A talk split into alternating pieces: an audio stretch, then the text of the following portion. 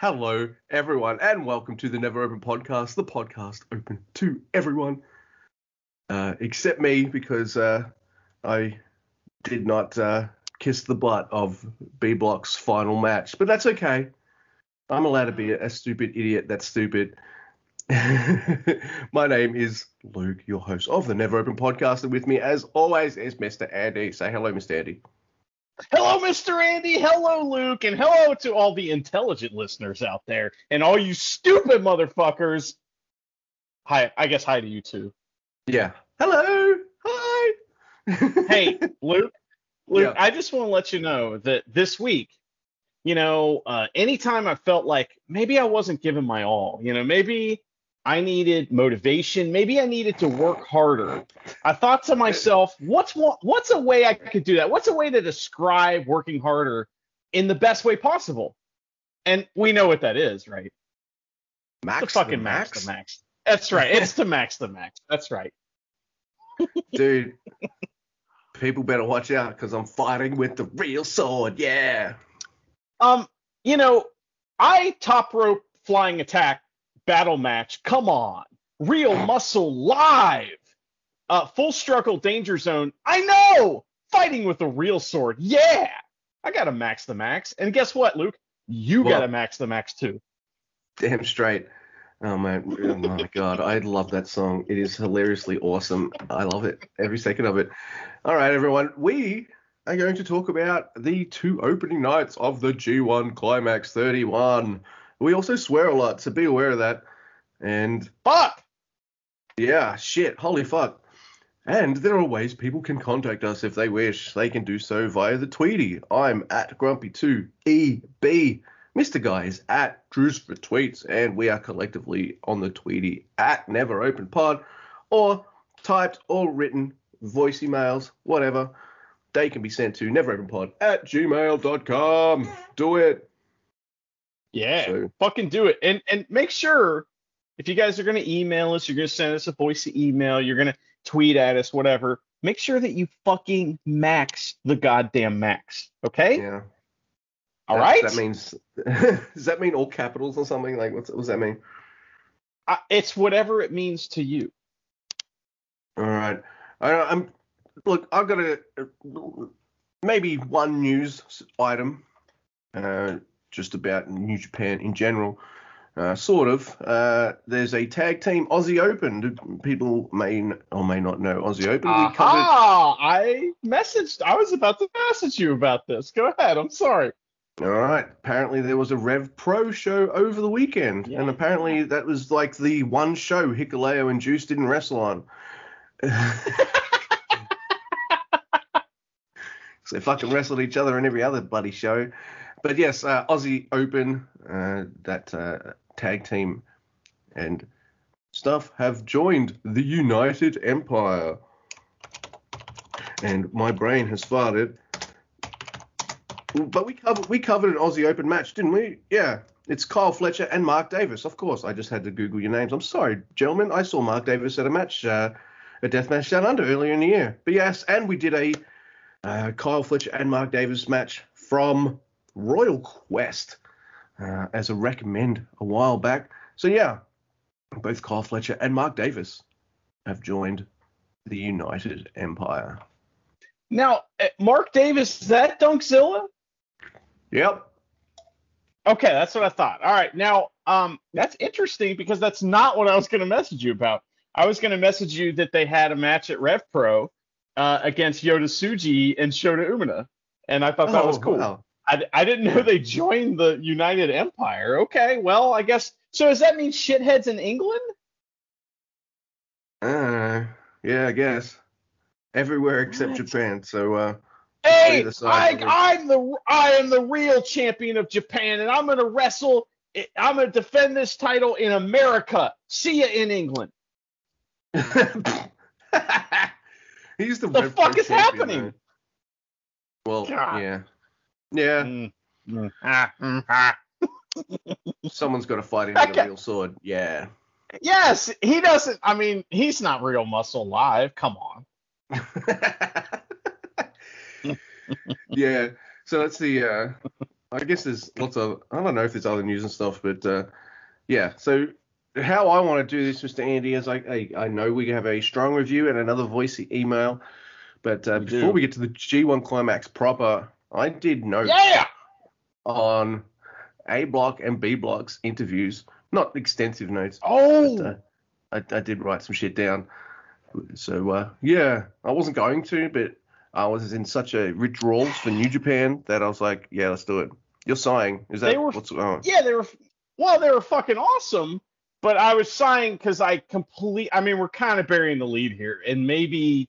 I mean, I know this is in your notes, Luke, but if you don't mind, you know. I want to talk about this. I think it's really important that I do it, um, just because you know, of all the people here, I kind of know a little more about this than you do, and it's okay. it's you know, it just is what it is, and it's um. Right. you know there there was an interview it was at the very end of the uh, b block one and it was its own block it was like a it was the g block which is a new block this year and uh, the g and g1 and the g and g block stands for one thing do you know what that is luke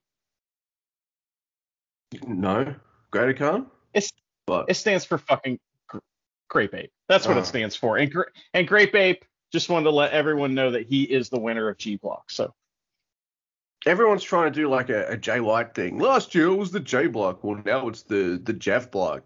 No, it's the Greater Khan block G one. All this kind of stuff.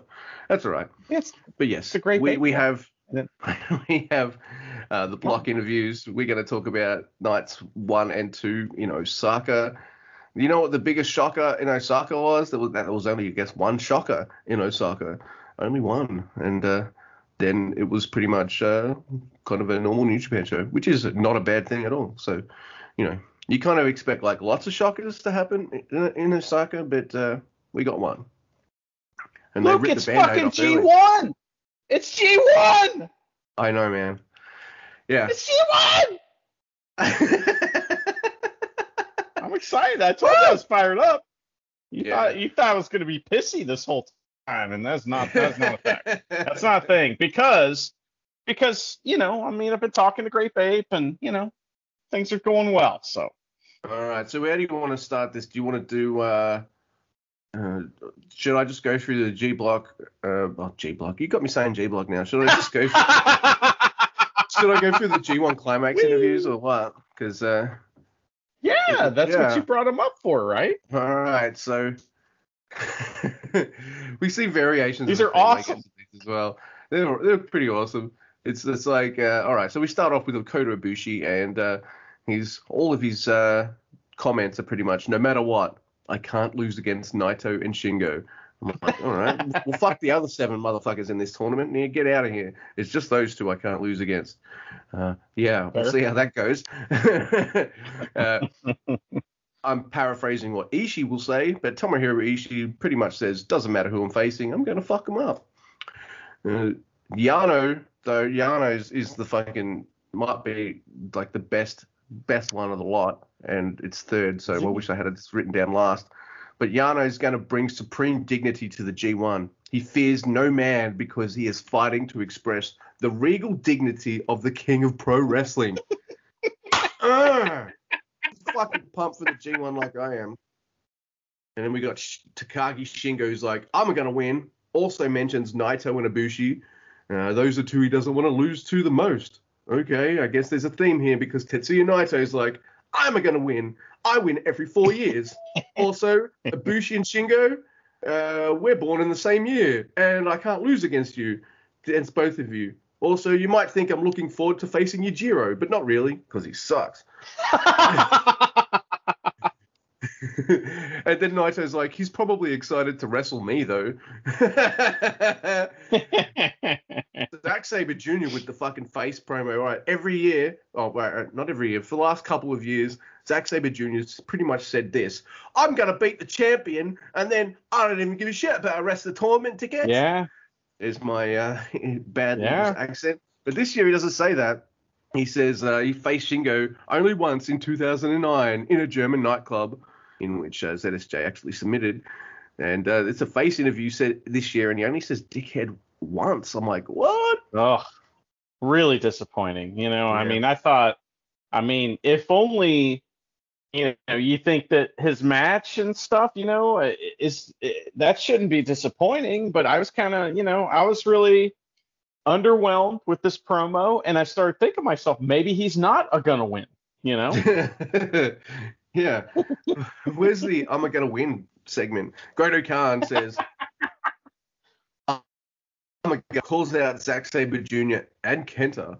Uh, so uh, that's pretty cool. Says Cobb will win the B block and the G in G1 sounds for Great Khan. Kenta Yeah. oh, has what is Pentas is probably the best. just uh, is like my equal first favorite along with uh, Yano's. Yeah, who's he most looking forward to? Well, Kenta's most looking looking forward to facing Yoshihashi. They're not even the same block. So Kenta wants to win A block and have Yoshihashi win B block, so they can, yeah. And uh, and, and and his interview, he says like, "I'm looking forward to facing Yoshihashi," and then he's like, "We're not in the same block. We're not, really? Oh, I see. That throws me off." So that was like his whole plan was to fight Yoshihashi, and that's all he thought about. That was it. Yeah, yeah. he did mes- mention that uh, he's interested to wrestle O-Khan, so he didn't say that, but he, he did say like, "Oh, that throws me off. Who's in my block? Like, what the fuck?" We got uh, Tanga Loa, whose comments are, Oh. "Do I deserve to be here? I don't know, but I'm gonna do good." Dude, He buried himself. have some self confidence, motherfucker. Like, jeez. that was fun. And uh, we've got Jiro. And he mentions his one win against Cobb, says that one win over Cobb cemented him being in this year's G1. And he calls out Naito, which uh, Naito pretty much predicted. So there you go. Because they used to be in a tag team and all that kind of jazz, in case people do not know that. Uh, all right, so now we have a B block. Tanahashi's 20th straight G1, by the way. He does a Naito, and he says he's going to win like he does every three years. It's been three years since the last one, and it was three years before that.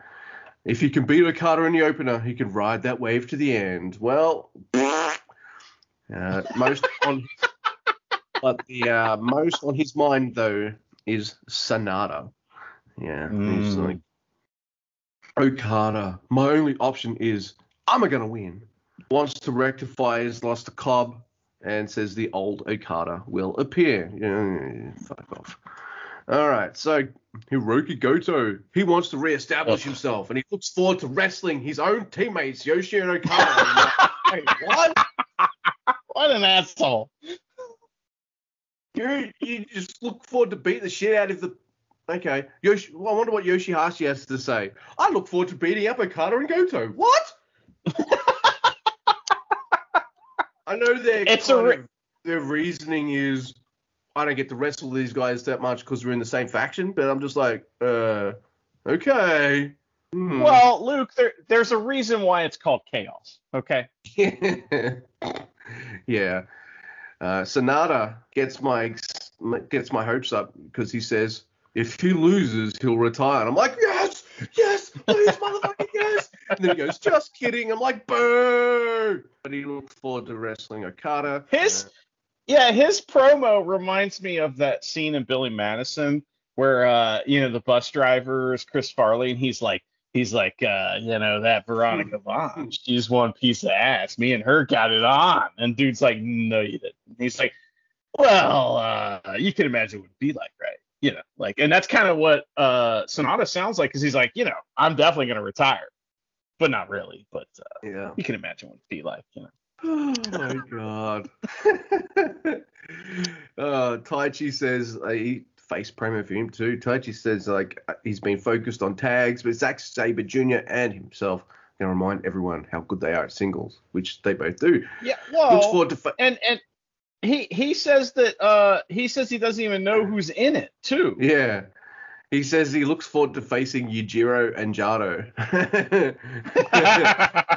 and uh, and says people make this, and then his next line, you just pretty much let the cat out of bag. His next line is pretty much us because I think we're Yes. pro- are we like the only New Japan Pro Wrestling podcast who didn't like let's break it all down and predict the shit Yes. out of this. I think we, we might be the only one to do that. And that's only because uh, we don't like doing that. So that's that's pretty much it. But he just he he does kind of say how we think think think Howard think uh, says people make too big a deal about the cards. Uh, and uh, he's just going to turn up and wrestle who we wrestle. So uh, yeah, pretty cool. So uh, yeah, and Yeah, I look forward to him um, uh, facing Yujiro. He doesn't care who he faces in the block until the day of, but uh, on his mind is Yoshihashi. He was, and uh, I put I put in brackets like remember remember him when uh, Taichi was pissed off because like Yoshihashi got in the G1 and he didn't, and like Taichi was actually winning matches and Yoshihashi was like Yoshihashi. Yeah. So I think Taichi just wants to fucking kick his I ass. think. Well, he's also mad because Yoshihashi buried his partner so bad in that match that they had, where Yoshihashi's just standing in the corner and Zack Sabre Jr. is like, "Yeah, come on, let's do the spot. Come on, let's do the spot. Come here, boy. Come here." You know, and Yoshihashi just fucking looks at him and sits there in the Dude, corner. That's even- why Even mad. Goto was looking at him, going, "Hey, come on, man, we're ready." He just gives up. Goto just gives up. it's awesome. it was just like, "Oh, fine, I'm just gonna throw him to the ground or whatever. Fuck, whatever." Uh, Jeff Cobb, uh, he pretty much says like, uh, he and O-Khan are gonna win. Most intrigued to face Mhm. Tanahashi because he has the US title, and I'm like, hmm, yeah, okay, cool. I'm interested in that. yes. Now, people think Jeff Cobb's going to win the tournament. I, uh, I 100% disagree. he's he's going to block with uh, Sanada and Okada, so uh, his chances are fucked. So uh, was, pretty- uh, yeah. Jeff Cobb's pretty much just laid his story out to you right there. Uh, Tanahashi United States title. Uh, so I'm happy with that actually. By the way, um, if they're not going to push him up to the top, um, there's nothing, to, no no bad deal to wrestle Tanahashi for a title. All right, evil. I'm going to win. And who's he looking forward to wrestling? No such man exists. He'll drag them all through the house of torture. Evil. Hell yeah. He's great. I love him. Tama Tonga Did you- admits like yeah. Did you know that people like don't like evil and they mm-hmm. don't like Dick Togo? Have you heard that? Yeah. I drink their tears, dude, and they taste amazing. so funny. dude, oh man. I'm I'm loving it. But uh yeah. Uh, Tama Tonga admits that last time he disrespected the game and that he's grown and then uh, he wants he's going to take this seriously and he wants to beat Okada. Uh, Chase Owens, I'm finally in the G1. Woohoo! Ugh. And he looks forward to wrestling Okada and Tanahashi. I guess because he's probably never had singles matches with those two.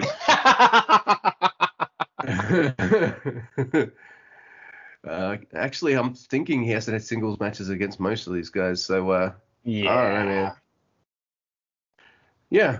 Uh, Is that is that everybody?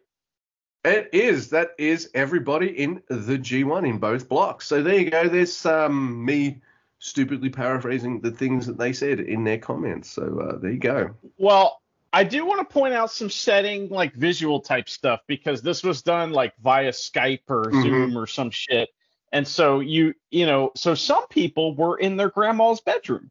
So uh, that was interesting, you know, like you um, mean like uh, Jeff Cobb? Yes, he's like in his grandma's back bedroom. that made me laugh. Yep. Uh, Oh, that's man. good time. Yep, it sure is. All right, dude. So, do we do we uh do we jump straight in to at least night one, or do you want to do some voicey stuff? All right. Hey, we've had technical difficulties. Can I even hear the voice emails? I don't know. Um, you know, it's uh let's uh let's try the first one we got and see what it see if you can hear it. Is the first if one the strong one? No. All It's right. the other one. So if I can get it to fucking open. Grumpy, Mr. Guy, good afternoon, good very early morning. Hey, I just uh, wanted to call in and leave you guys a message about the Young Lions. After the last New Japan Strong review from Ian, I had to go check out that show, and it did not disappoint. The first match and the main event both were, let's just say they were worth my time. Anyhow, I'm sitting here watching and only have watched the first match of the G1, and it was Show versus the new Young Lion. I'm not even going to try and pronounce his name. I'm going to have to hear it three or four more times before I start butchering it. Anyhow, if it's going to be, they said Show is going to wrestle him, uh, the other new Young Lion, uh, tomorrow. So is it just going to be Show alternating murdering Young Lions? Because if that's the case, man, do I wish we had Mr. Bread back and I was getting nothing but lariat after lariat after lariat. However, I do think New Japan eventually will be fine with this new crop of young lions. They seem to actually be pretty good. Um, and I just have a lot of respect for the New Japan system and how they grow their young talent versus, say, you know, some of the big companies like WWE do. Not to say that the U.S. doesn't have a good system, uh, but that's all independence and on the wrestler themselves. The New Japan Dojo is where these guys, you know, learn and hone their craft instead of spending time on the indies. So I guess I just wanted to call in with my thoughts on the Young Lions and just hear what you guys have to say regarding uh, the new crop of Young Lions and the future of New Japan. Thanks, guys. Keep up the great work.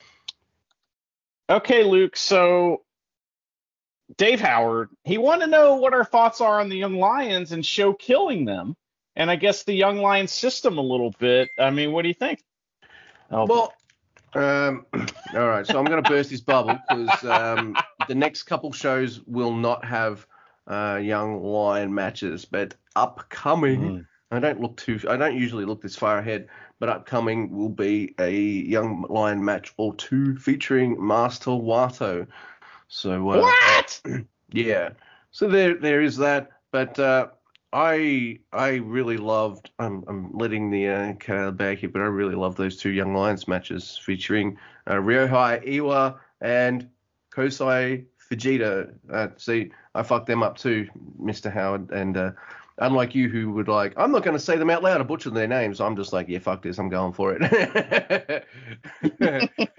but uh, but yeah, I, I I love the Young Lion system. In fact, uh, they they do work the indies. That's their excursion. So they don't they don't work the indies as like green wrestlers. They're not green anymore. They're sort of green, I guess, in terms of like uh, experience. But uh, in terms of in ring, they've got all the fundamentals that they have, which um which which properly prepares them, I guess, to go on that excursion and come back.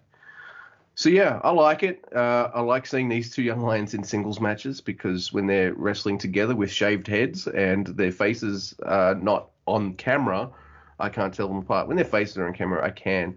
But uh, this is like a good opportunity. I sound like a racist douchebag, but I think I think you know it's a thing. Like whatever. But uh, it was good because uh, I was like, okay, that one's Iwa and that one's uh, and uh, I probably won't make that mistake again, which is pretty cool. Now, uh, yeah, I like them. I like the matches. I, will I'll talk more about the Young Lions when we get to when we start night one of the uh, A block and then B block. What do you think? Well, I I mean, thank you for asking. Wow. Um, I prefer to uh, have Show beating up these young lions Yeah. than Mr. Bread. That doesn't help Mr. Bread at all. So I don't know why. I don't know if Dave was trying to say he didn't like the match, but I, I do find it interesting that he's one match into the G1. And it's not even the G1 part, and he's like, you know what? Let's talk about voicemail. the young lions. hey, I, I enjoy the voicemail, so I appreciate it. I Hells yeah. It's kind of funny.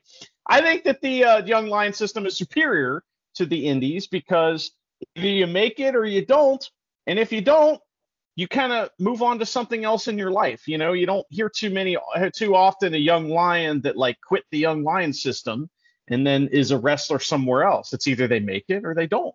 Whereas there's tons of wrestlers that are on the indies in the United States in this system um, where they are just languishing in some loop, going to the same places every week and getting nowhere.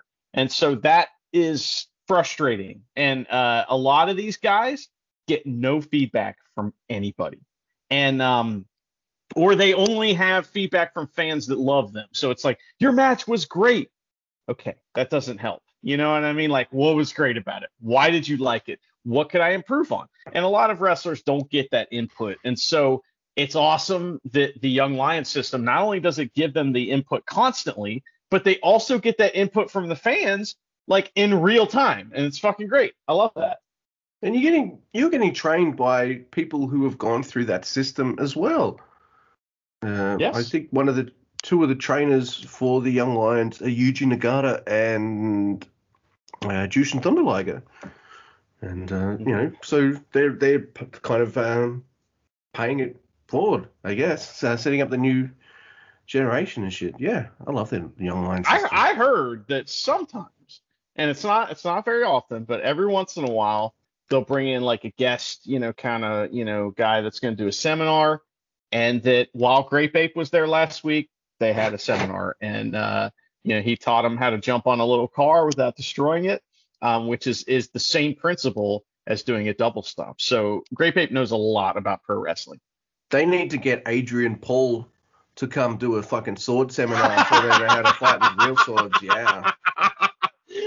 Did you see that? That that guy that's what that guy's job is now. Is that he gives sword fighting seminars. We're talking about Adrian Paul, the star of Yeah. television's Highlander, the series, and uh, who is a fucking awesome dude. And the and the show is great. You can get a hold of him pretty easily. Like he'll respond to messages and stuff like that.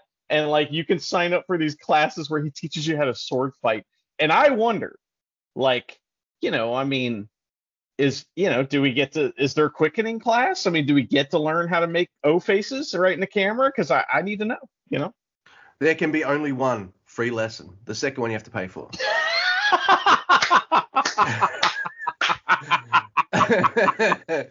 fantastic All right. that's great all right. So, all right. Uh, A block uh, happens, and then strong happens. So you want to talk about A block first, then do strong, or you just want to say let's just get strong out of way? And I watched strong by i the way.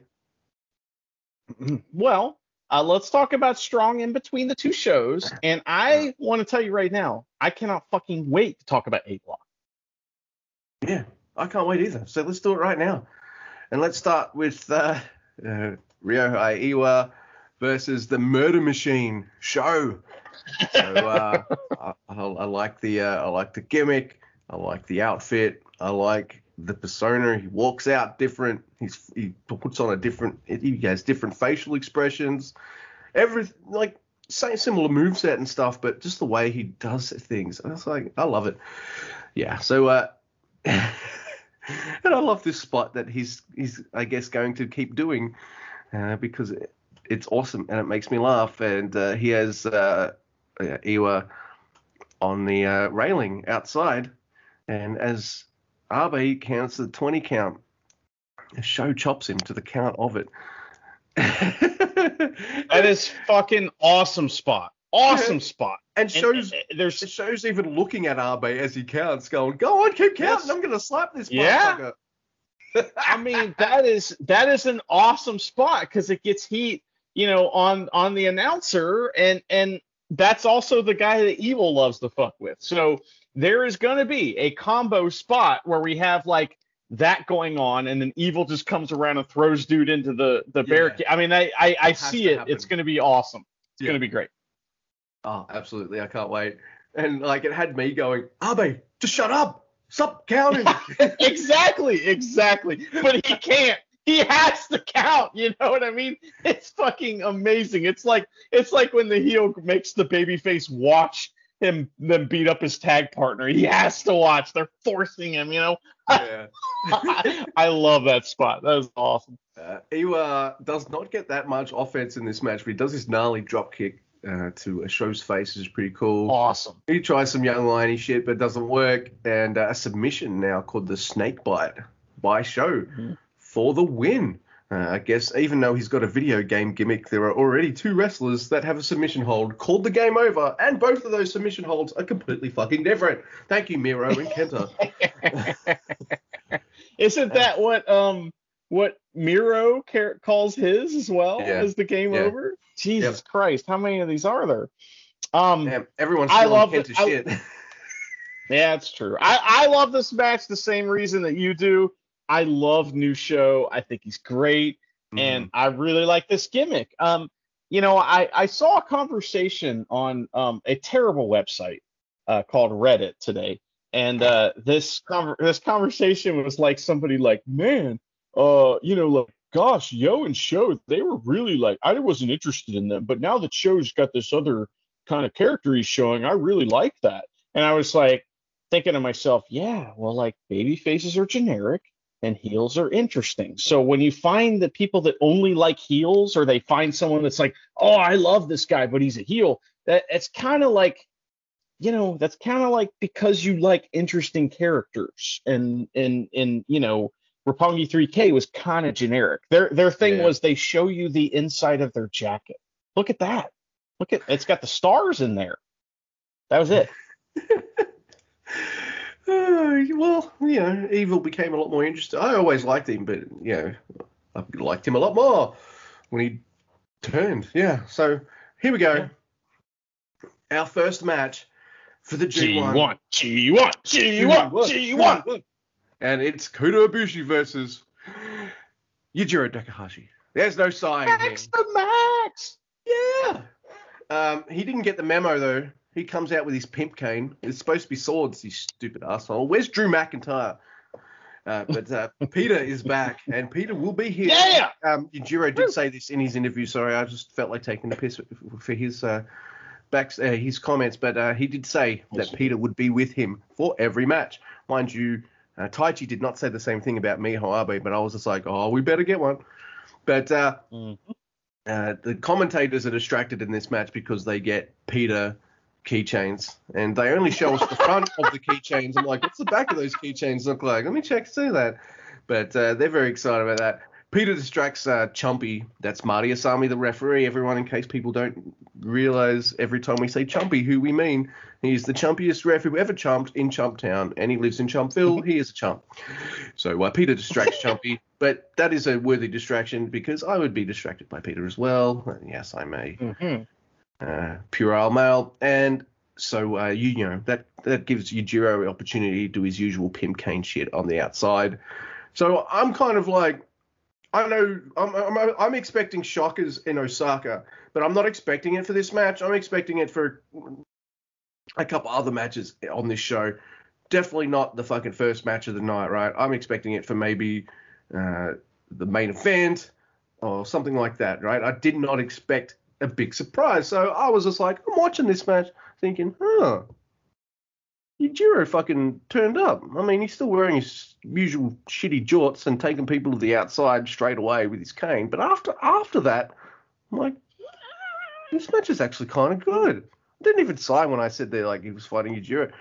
And uh, you know, of course, there's a there's a low blow and stuff. He, he stands on quite a bit of punishment too, like uh, some brutal looking V triggers and shit. But manages to kind of you know keep going. Of course, he's going to low blow and cheap. It is Yujiro. He's in Bullet Club, but then he hits the pimp juice, and I'm just like, nah, it's not going to work. This is fucking Kota Ibushi, motherfucker. And of course, Ibushi kicks out. Then he picks him up for what he calls the big juice, and boom, Yujiro Takahashi has won two G1 matches in a row. He won his last match last year against Jeff Cobb. And now I guess he can lose every other match this year and still be invited back next year because he beat the two-time winner of the G1. So, holy shit, we're starting straight away with a shocker in Osaka. Yujiro Takahashi, the pimp man, the pimp juice himself, has pinned two-time in a row G1 winner Kota Ibushi. What do you think? This is the best Yujiro match that we've seen since the never open title match versus Ishii that we covered. Yeah, Um, and I like this one better even. yeah, it's um, it's it's pretty it's pretty good. Ibushi's bumping all over the place, you know, and Yujiro brings the best A game that he can. he's trying to max the max. You know what I mean? And that's all we can ask from him. You know, so like you said, we had that Pieter distraction, and I was distracted. You know, I mean, I just can't stop looking at her. Um, if you've ever seen her without her mask on, it's even more distracting. You know what I mean? It's like 10 times as distracting without the mask on. So, um, anyway, uh, that move. So I'm not calling that big juice, and I will refuse to call him huge, huge uh, inter- internet. I will not be doing that. Uh, that is a fucking impaler DDT, which is what you call that move, and Mhm. uh, it's awesome. And I love that. And Yujiro beats Ibushi, and when the crowd, when when when Chumpy's down there, he's counting the three. He does that slight pause before number three, as they always do in New Japan. You think it's a false finish? No, it's three, and the crowd goes, "Wow!" They do Oh, the Osaka crowd- Japanese wow. They did not give a give a fuck. fuck. about the rules. They were hot as hell, and this crowd. Um, I'll talk about it later, but this crowd is so loud and so vocal, it makes the whole night better. I mean, it makes both these nights just 10 times better because they actually react to shit. And when something major like this happens, they do the, you know, the wah, the, the, the crazy noise that only a Japanese crowd makes. And Yep. man, it was like coming home. It was like coming home after being gone for so long. And here we are. We're at home. I dare love I, it. Dare I say this, but Yujiro actually sets a trend here for the G1, and that trend being pulling out shit no one's seen that particular wrestler pull out before. Yeah. You're going to see a lot of that. Uh, uh, well, you do see a lot of that over these two nights.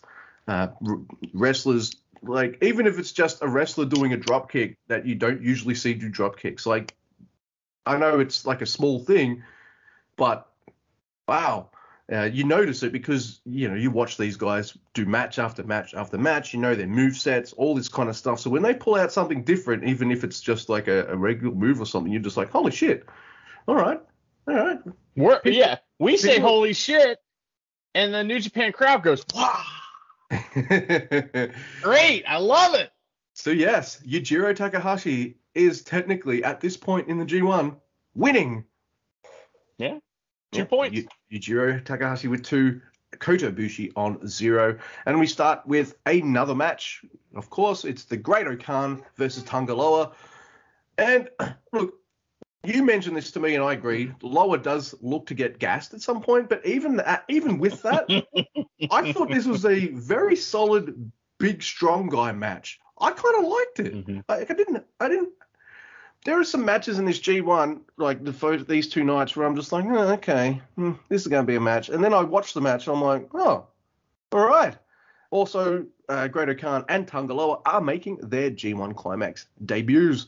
Also, uh, earlier on in the show, they say uh, Ryohei Oiwa is having his fifth fifth match of all time at the start of this show, and uh, Fifth which- singles match. Yeah. fifth singles match of all time in this show. To which I quipped, "Yeah, so's Tanga Loa." Because uh, yeah, but uh, I thought this was uh, pretty solid stuff. They both beat the shit and wail on each other quite quite for quite a while. Ok- O-Khan kicks out of a, a gnarly looking power bomb.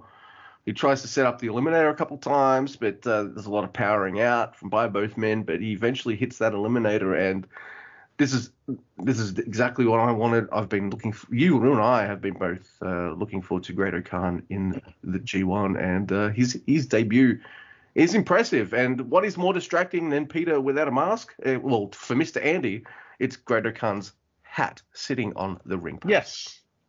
Yeah. Yeah. Yeah. You, you know, Luke, how you gonna take my shit? You know what I mean? Like you gotta take my shit. How? What am I supposed to talk about here? You know, actually, I have a lot of stuff to talk about, but um, um, O-Khan. Okay, so this is important. This match is super important, and it's really good, and I'll tell you why.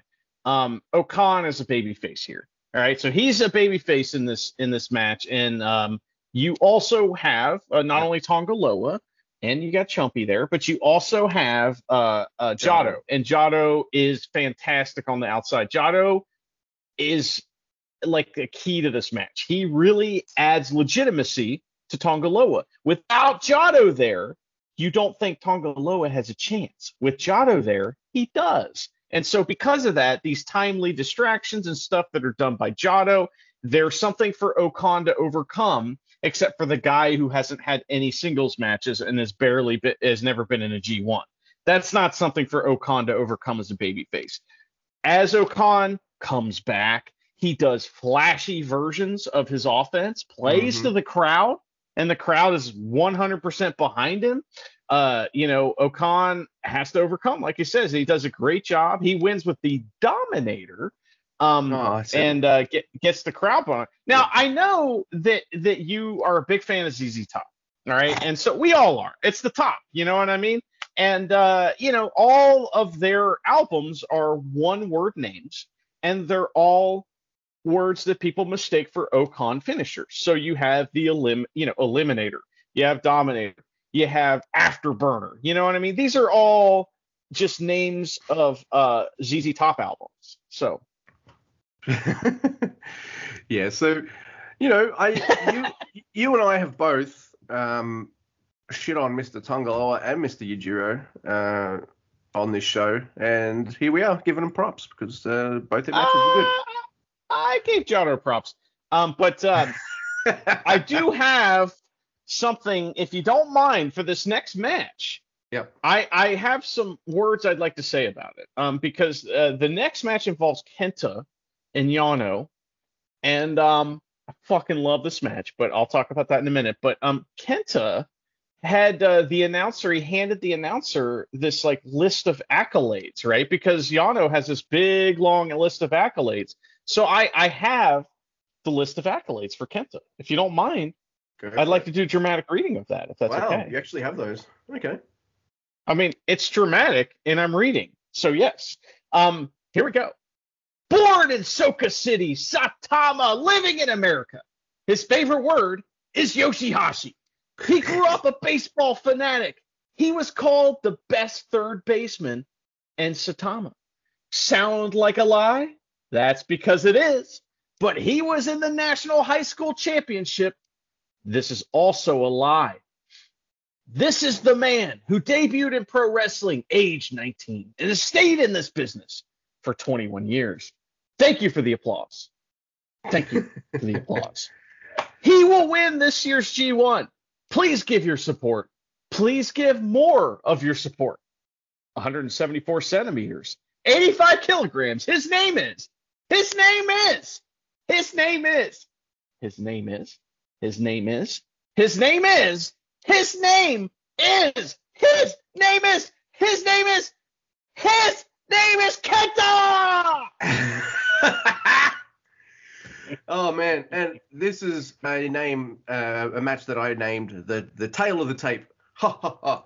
But uh, I like uh, Kenta. Kenta's not just trolling with the announcements; he's trolling as soon as he fucking comes out to the ring. Uh, because hey, someone someone else in wrestling does his finishing move, and uh, so Kenta comes out. He does the whole it's clop. He does some of the uh, it's clobbering type thingy that uh, CM Punk does on his way out. So uh, yep. that that match has got to happen. That's such a money match. It's got to happen. Fuck you yeah, know. man. Uh, Kenta tells the ref to search Yano, and uh, you know then Yano tells him to search Kenta, and they both have rolls of tape, of course. So the theme for this match is it's last year's match, but then they build on that, and I really liked that a lot. So the, Kenta was like, "Well, this worked for me last year. I'm going to try it again." So he does. He does the thing where uh, he gets Yano right up to the uh, re- uh, the entrance ramp, right up the top, and then tapes him to the uh, to whatever some pole up there or something. He's got he's got tape stashed because Yeah. the ref finds all the tape. You know. Yeah, so he's got so uh he he you know he does that thing from last year and then he just pisses off back to the ring and Yano though escapes this time. So that's how the match ended last year. Yano couldn't escape him and uh, it was a 20 count. This time he gets out of it. And then the match continues and the rest of the match happens. And I fucking thought it was awesome. Uh, they battle it out in the ring for a bit, and then Yano and Kenta are on the outside, and Kenta tapes his wrists together and then throws Yano under the ring. And then they're both facing the way that uh, Yano was thrown under the ring. Him and uh, the ref. But you know, Yano, Yano's not going to be stupid and come out the same way he went in.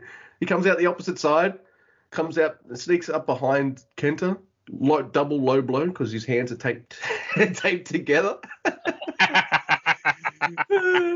and uh, Kenta kicks out, and then uh, a weird finish here, and I guess it's because Yano's hands are taped beh- together, and it's hard for him to kind of do easy moves when you're taped up.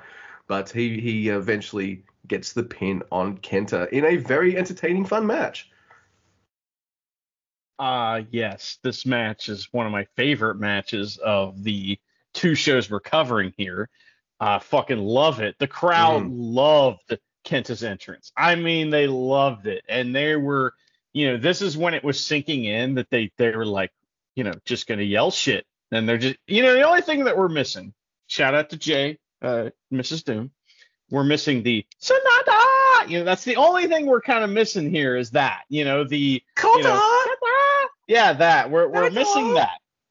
So um, she said that she said that whenever she hears Sanada announced, she hears me going Sanada for some reason. So I don't know why. Um, but uh, it's great to be thought of. You know, I like that I'm stuck in someone's head somewhere. that's funny. All right. So um, you know, the the crowd is awesome in this match. I fucking love it. They are oohing and awing at anything that happens in this match. Like, like there's look, where's the tape? Oh, nobody has tape. Oh my god, he has tape. Wow. the crowd is oohing and on. It's fucking amazing. And there is more yelling in this match than a Yoshihashi match. There is so much yelling. And I noticed something. You know, we're like seven minutes into this match. And I'm Hmm. thinking, some somewhere, Taichi and Taka Michinoku are getting a little nervous. You know, it's like that thing every year. You know, in football, there used to be this thing where like the the Miami, uh, this was this Miami team that went 14 and 0, and they would they would bust out the champagne every time a team didn't go uh, undefeated because they were the only team. So you know, here's what's going on. We got Taichi, Tachi, Taka Michinoku. They're hanging out together. They're watching this match. They got the champagne, but it's not open yet. Seven minutes in, these two, Kenta and Yano, finally touch.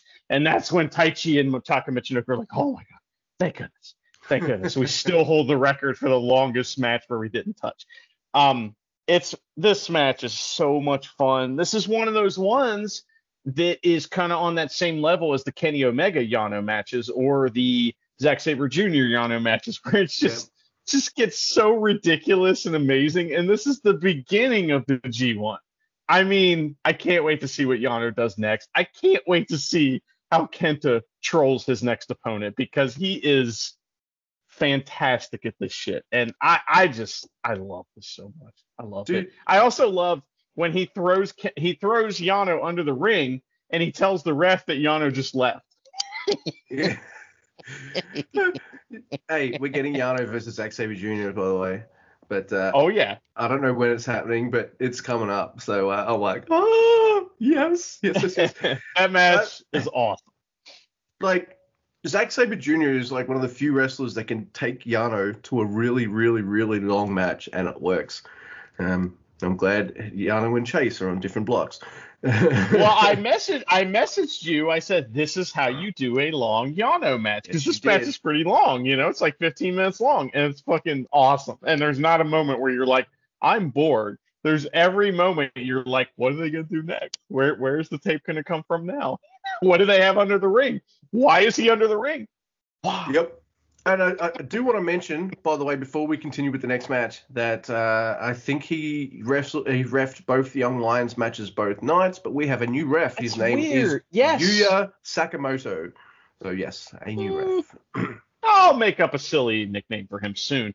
Yes, he was he ref those, and then we had like I guess um ref Chumpy had chumped in front of the wrong person. and He got like demoted for this show, but then re-promoted to junior ref in in the next show because future bald ref like did the the middle card matches, and then you know uh Chumpy did the opening uh, like except for the opening match, he did like the first two matches. So that was weird. And Yeah. um, I'm, I was I was worried about Chumpy for a second. He get, he he got lost with the bus driving, and they got mad at him. So Ch- hey, what was it? What was it? Ian tweeted. He said, um, "They see Chumpy chumping. They be hating." oh my god! So now we got um, now we got Tetsuya Naito versus Zack Sabre Jr. and yeah, fuck. I don't know where the fuck You got all start. the you got all the moves written down, right? You you got all these holds written down. I So do go through them all? not. It was fucking way too many. but let me let me just put it this way. Uh, this is how I tweeted uh, my. This is how I thought about it on the tweet, and I'll, I'll, I'll share it here just in case people don't follow us at neveropenpod at gmail.com or grumpy at Yeah. Uh, and it and it is all right, everyone listening, because I know Andy knows this promo. If uh, if you've never seen it, there is a promo from WCW of Chris Jericho where he's uh, trolling Dean Malenko. Dean Malenko, I'm the man of a thousand holes. Well, Jericho's like, I'm the man of a thousand and four holes, and he pulls out this big sheet of paper and it flops out like a giant ass scroll, like in a cartoon. And then he starts reading out the moves. Like I I prefer to think of it as like it's like Yoshihashi's dick. Yeah. oh, yeah. yes, to keep it in uh, the realm of New Japan. Yes. I think Zack Sabre Jr. did more than a thousand and four moves in this match. Holy shit! Like, and uh, takes two to tango. Naito's incredible in this match. He has great comebacks. He uh, he's he, he can go toe to toe with Zack Sabre Jr. in terms of kind of out trying to outwit him and all this kind of stuff too. His selling is absolutely amazing. Uh, in fact, it was last year's G1 where I, I went from being a little kind of uh, I like his wrestling, but I'm not sure about him to me being like I love Naito. So yeah, this can this, and that that's something that hasn't stopped uh, since uh, that G1. So yeah, I'm still on that Naito train. He is fucking incredible in this. But remember when I said like wrestlers who don't usually do drop kicks are pulling out drop Zack Sabre Jr. I'm like, did he just do a drop kick? I don't see him do that that often. Oh yeah. Oh, did he just do some kind of sunset flip kind of fucking powerbomb thing move? Like, what the fuck? What's he do? Oh my god! And then, then like he does something that Night Naito apparently hadn't has not submitted in a G1 match or a match in general for a very long time. And he gets- Wow. Okay. and Zack Sa- yeah, so this is a big deal. So Zack Sabre Jr. just twists him up right near the end. The whole match is working Na- Naito's leg.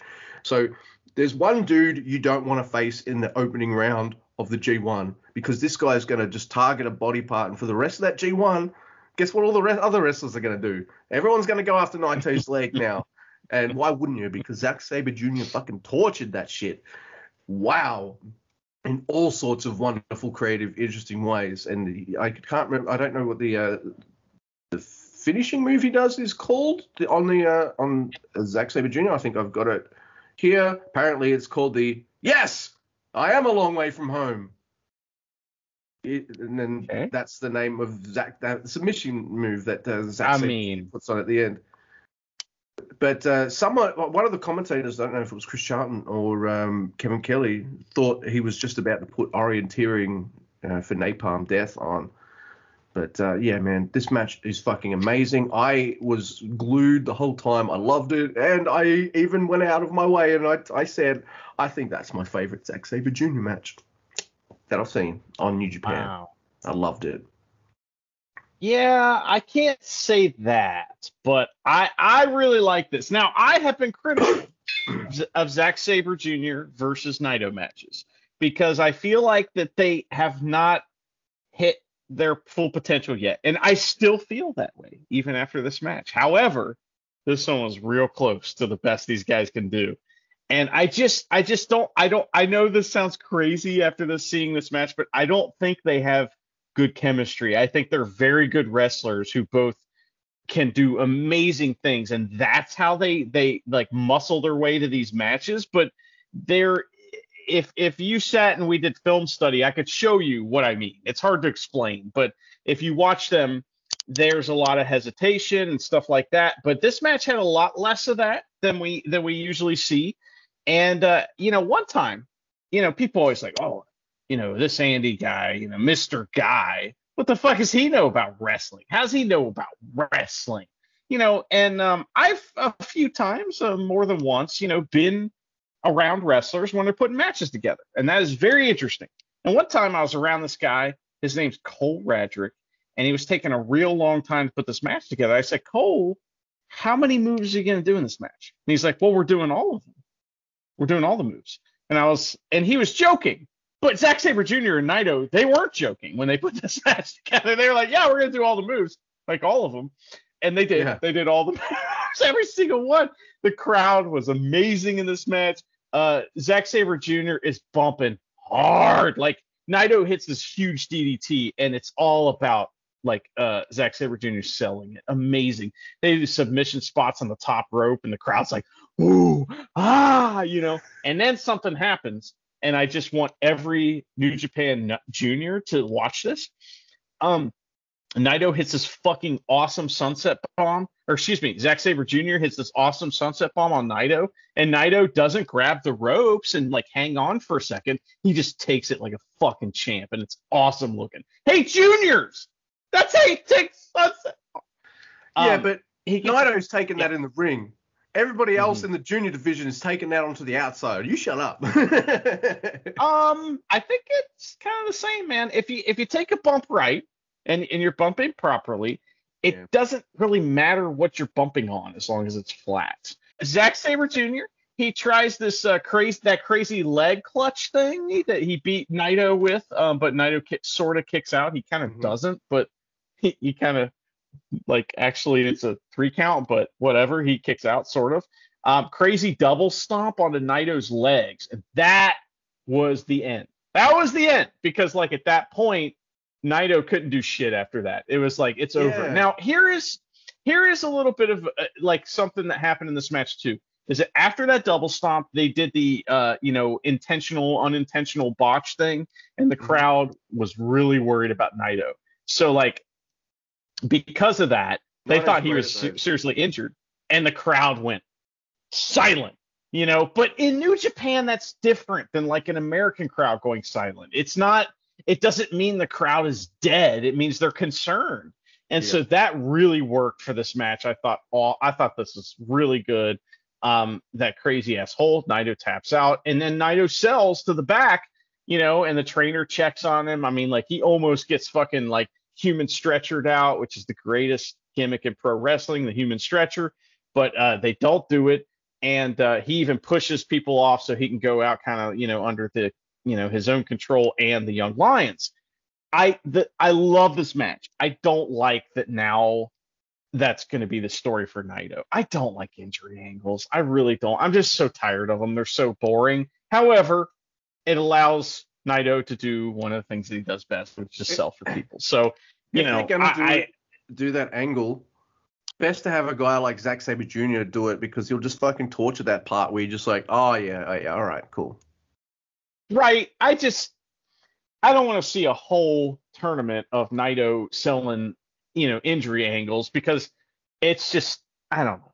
I just I'm so sick of that as a storyline. However, it's one of the major storylines of pro wrestling and this match is fucking fantastic. So I love it. What it means in the context of the tournament, I don't necessarily love. However, I do really like that Zack Sabre Jr. is like mega babyface now, even though like like Zack Sabre Jr. doing flashy things is him doing a drop kick every once in a while, and then him doing all these amazing holds. And so, like, that is him being a babyface. It's a neat character, and it's a unique character that's not really out there. So I really enjoyed this match. It's awesome. Thank you. Sorry, I talked Yeah. a lot. There we go. And then like uh, some people, including myself, are like, how do they? F- who's next? How do they follow this? And, and as soon as I, oh, Wow. it's Ishii Shingo, I'm like, well, they're, they're going to follow this quite easily, and uh, they do. Tomohiro Ishii versus Shingo Takagi. Uh, Ishii just, uh, you know, gives Shingo a tap, and then a nod, get your ass in the corner. And then Ishii and Shingo get their asses in opposite corners you know, because uh, Ishii's just like, I want to start a match like this, and Shingo's like, oh, really? All right, motherfucker, let's go. Now, one of my favorite wrestlers, of course, is Jay White, and our favorite, um, both our favorite, one of our, for both of us, we both love Jay White and we both love the Never Mhm. Open title. And we have been starved for matches that are never as fuck. Here, well, if you've been starved for that, be prepared to gorge on it because m- matches that are never as fuck don't tend to go over the 20 minute mark often. This one's about 20, 25 minutes, something crazy ass like that. Let me just double check. It's 27, it's nearly 28 minutes long. Like for an Ishii and Shingo match, well, especially for an Ishii match, that's that's pretty long. Uh, these guys just fucking go for it. My God, they started opposite corners, and then they just fucking run at each other. Smash, smash, smash.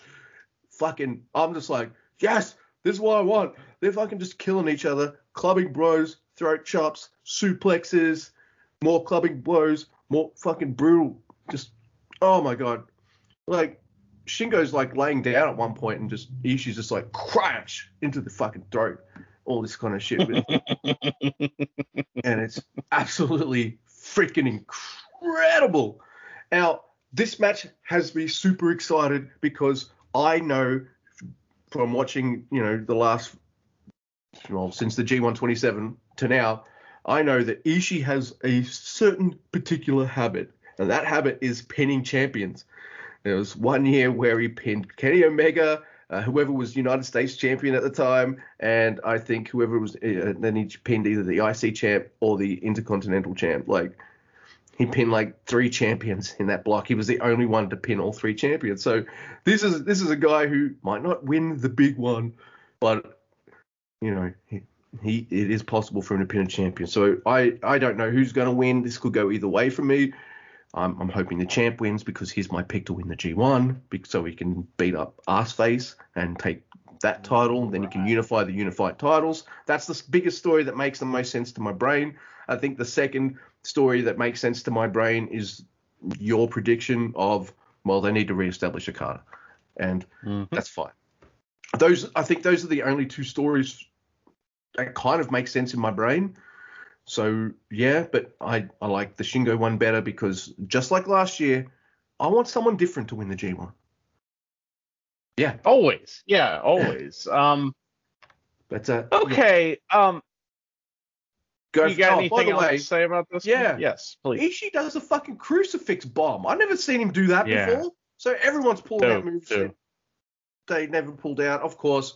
Like, and I've never seen Shingo struggle so hard to put on either a Made in Japan or a Last of the Dragon. So when he finally gets them on Ishii, it's fucking awesome. The crowd's like, oh, yeah. 28 minutes for a never as fuck style match. I'm like, well, that's wrestling heaven. Ooh. Shingo wins. So go for it. What did you think That's of this? I had well, I had no idea it was 28 minutes. I mean, it felt like 20 minutes, maybe. Yeah.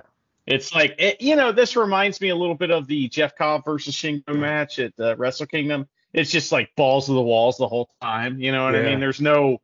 It's, you know, this is a very never match, but it's like, you know, high work rate, never. You know what I mean? And that's kind of what Shingo brings to the title. That's kind of his deal. And so he is highly entertaining to see wrestle because he can do that. And Ishii can go with anybody, especially that's one of the surprising things about watching Ishii for the first time. You know, people watch wrestling and they go, "Well, what is this like guy with no neck that kind of looks like he can't move at all?" And then he can go with anybody. You know, I mean, we've seen him go with the juniors, so I mean, he can go with anybody. And like, Yeah. Ishii is just as fast, just as good, just as hard hitting as anybody else on the roster. So when he goes fast, it's good. Now, the structure of this match was uh, much like a lot of Ishii matches where, you know, where where Ishii's, you know, in a big match, a big Ishii match, a lot of times instead of having the standard Ishii mirror spots where we have like, you know, uh, I don't know, a guy, you know, like here's a here's a standard Ishii mirror spot you'd see in a match where, you know, Ishii has Shingo in the corner. He hits his fucking, you know, forearm chop, forearm chop, forearm chop, gets him down the court, down the corner. Then, like a couple minutes later, Shingo has Ishii in the corner and does the same thing. Now they do that in this match, and that is the standard stuff that you find in Ishii match, and that's what happens when Ishii's controlling the match. When Shingo's controlling the match, it's more like a junior style never match It's kind of what it is, where it's like 100 miles an hour and all this stuff. Not that Ishii's slowing it down, but his style's a little different. So again, this match, uh, the the like um, you know foundation of this match or the the way that it's put together is that you see that it's a struggle between two guys trying to have their own match. You know, this is my style. No, this is my style. Fucking cool ass shit. Yeah. Um, two things that I noticed in this match that were just like next level type of pro wrestling is that um, there is a power bomb. You know, Ishii does the power bomb that's also a pin where he's like, I'm, I might be fucking you. I don't know, but um, that move and uh, he is he is doing he's about to the, throw the power bomb. He's got he's got you know uh, Shingo up, and the camera guy is pointed right at Ishii's back, and we see Shingo's facial expression as he goes down. It's fucking amazing. That's good. And then there is a DDT where we see Ishii's face the whole time he's taking this DDT, and we see him selling with his face even while like when no one else does, when no other wrestler in the world is selling with their face, these guys are selling with their face. When they're supposed to be focusing on keeping each other safe, they're so good at that part that they can do all the other little things. And that's what makes these guys fucking awesome. So this match is is awesome. Now, I I am not as high on it as everyone else because like to me this was like, well yeah, you know, I mean, to me, this match, I, I was expecting this, and this is what we got. So I wasn't like surprised by it. Like, it didn't have that, like, kind of like, oh, you wow. better this say that great. exact same thing at the end of B Block, God damn it. Yeah, okay, I will. You know, I mean, I got yes and no. Uh, but Yeah, yes, I, I yeah. just, you know, it, it was to me, it wasn't like some like miraculous thing. It was like this match is awesome. Yeah, these two guys are great. Of course, it's awesome, and and it's exactly what I was expecting. And and they fucking nailed it. They had, you know, these two guys of anyone in New Japan, maybe Ibushi and Naito are good at this too. Um, obviously, I think that Okada and and Tanahashi have a different style than everyone else in New Japan, which we'll talk about. Um, but uh, to me, you know, those three guys I mentioned, Ishii, Shingo, and Ibushi, they do, and Naito too, they do the uh, great big, exciting New Japan strong style main event finish very well. And this Yep. match is no eh, no different. In fact, uh, Ishii's shoe is untied at one point, and he didn't even notice. You know what I mean? Um, huge headbutts. Blast the Dragon. Oh Shingo wins.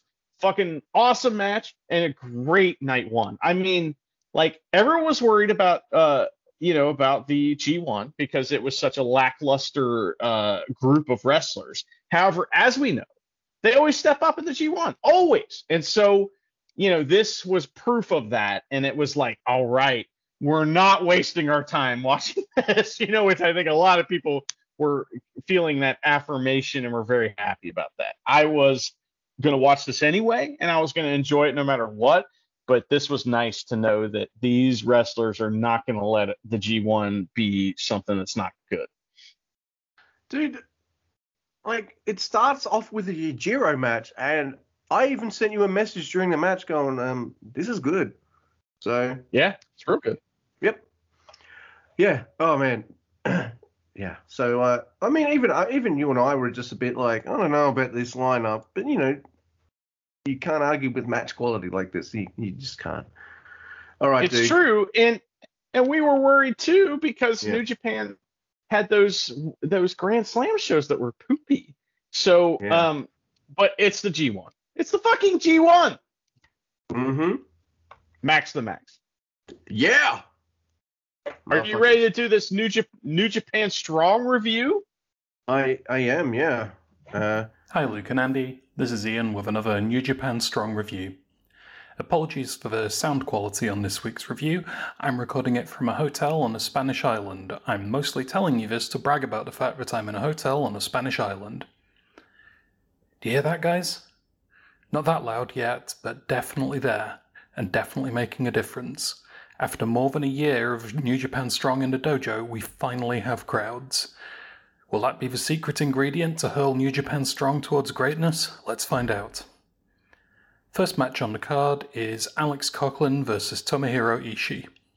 This is an Ishii match, which usually means two things. First of all, the match is going to be really good. Second of all, his opponent is about to get the absolute crap knocked out of him. Coughlin takes the correct attitude to an Ishii match and goes hard from the start, giving and receiving heavy offense. Ishii is taking this challenge seriously and shows Coughlin the respect of not letting up for a second, at one point dragging Coughlin back to his feet because mercy is an insult, I suppose. Coughlin gives as good as he gets, hitting a beautiful flying shoulder tackle and one of the best gut wrench suplexes I've ever seen. After Ishii's domination, Coughlin kicks out of a Saito suplex and doesn't just start a comeback, he screams his defiance and goes on a tear of blistering attacks.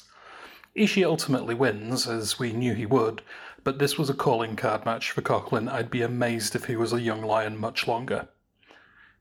So, with a first match that good, the rest of the night's going to be amazing, right? Right? Second match is Bateman, Misterioso, and Barrett Brown against Connors, Fredericks, and Hiroshi Tanahashi. That's right, the Ace of the Universe is on New Japan Strong against the Stray Dog Army. It's about here that the wheels start to come off the show. Against other strong scrubs, Barrett Brown and friends look okay as cheating heels. When facing Hiroshi Tanahashi, they look like AEW Dark extras. Tana and the Dojo Boys try, they really do. There's a cute triple air guitar spot, Connors does some nice power stuff, but the whole match just feels like they got Tanahashi for a night and couldn't find anything for him to do. This is redeemed by the post match angle, despite one of the participants. Fredericks gets the pin, and then after the match cuts a spicy promo on Billy Brexit, going so far as to challenge him for his fake title that doesn't actually mean anything. This lights the dickhead symbol as Billy Brexit comes out, doing a perfectly respectable bullying job and tries to punk out Fredericks, who dodges his first punch and lands several of his own. I don't have to like this fake champion to acknowledge that this was well played. In our main event, we have Juice Robinson versus Hikuleo. Hey, remember their match from Resurgence? Well, imagine that, but with tables and slightly worse. The tables gimmick doesn't add much, and Hikuleo looks slow rather than methodical, which is a shame. There's some okay stuff on the outside, but nothing special. And the end result is just a decisive win for Hikuleo, wrapping up a feud that had already been wrapped at Resurgence. Overall, the atmosphere of the show was a step up from the dojo shows, but a couple of other things were a step down. The camera work was dreadful, the audience was small and quiet, and looking at the taping dates, this was all recorded a month ago. On the other hand, Fredericks vs. Ishii was great, so I'm hoping the rest of these tapings have some pleasant surprises. Oh, one more thing. Do you like wrestling? From Japan? Do you like singles tournaments? Then you, my friends, are in luck because one of Japan's biggest companies is having their biggest tournament this month the N1 Victory from Pro Wrestling Noah.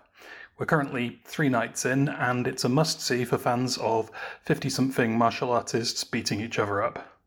It's nowhere near as prestigious as that other tournament that's going on right now, but the matches with Nakajima, Kenoh, Inaba, and Kiyomiya have been great really hoping that Noah resist the ever present temptation to crown a 50 something as winner and let this be Kiyomiya's year.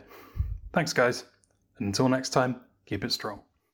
Well, Luke, um, Ian is traveling. pretty. Ian, what a he's- bastard. Yeah, he's pretty funny. First of all, I'm also super jealous that he's at a Spanish island. You know, I I just imagine, you know, he's walking the same lands that Pompey the Great did once. You know, he's walking in the same areas that Hannibal, you know, recruited, uh, uh, you know, uh, people to fight Rome. So, yeah. He's closer to the Tiber than we are, by the way. So if, if Oh, he can- home, might throw something in, yeah. he can throw whatever he wants in there. What would Ian throw in the Tiber? Would it be New Japan Strong? It'd be uh, another Hikuleo versus Juice match, that's for sure. Dude, uh, he didn't mention it in his review, so I'll mention it here. At the same time, Hikuleo and Juice are having a fucking titles match. I'm seeing gifts and shit from Victory Road, uh, the Impact pay per view, which is featuring a tag match with Hikuleo on one side and Juice on the other side, and I'm just like, wait, what? So they're feuding in other companies, like they're not not just like New Japan. I was like, eh, yeah. Uh, I agree with him. Uh, I watched this strong. Uh, I didn't take any notes on it because like uh, I don't. Dumbass. Uh, yeah, I re- I love Coughlin versus Ishii, so I felt like I got two awesome Ishii matches this weekend, and yeah, uh, Tanahashi. That's like, well, shit, we're not selling any tickets. Tana, Tana, come down. Oh, Tana's going to be there. Let's buy tickets. Oh, Stray Dog Army, great. He's right. but yeah, you know, um, this was a chance to, for them to do some kind of big thing to kind of uh, go right. You saw Resurgence. Well, it's a month later.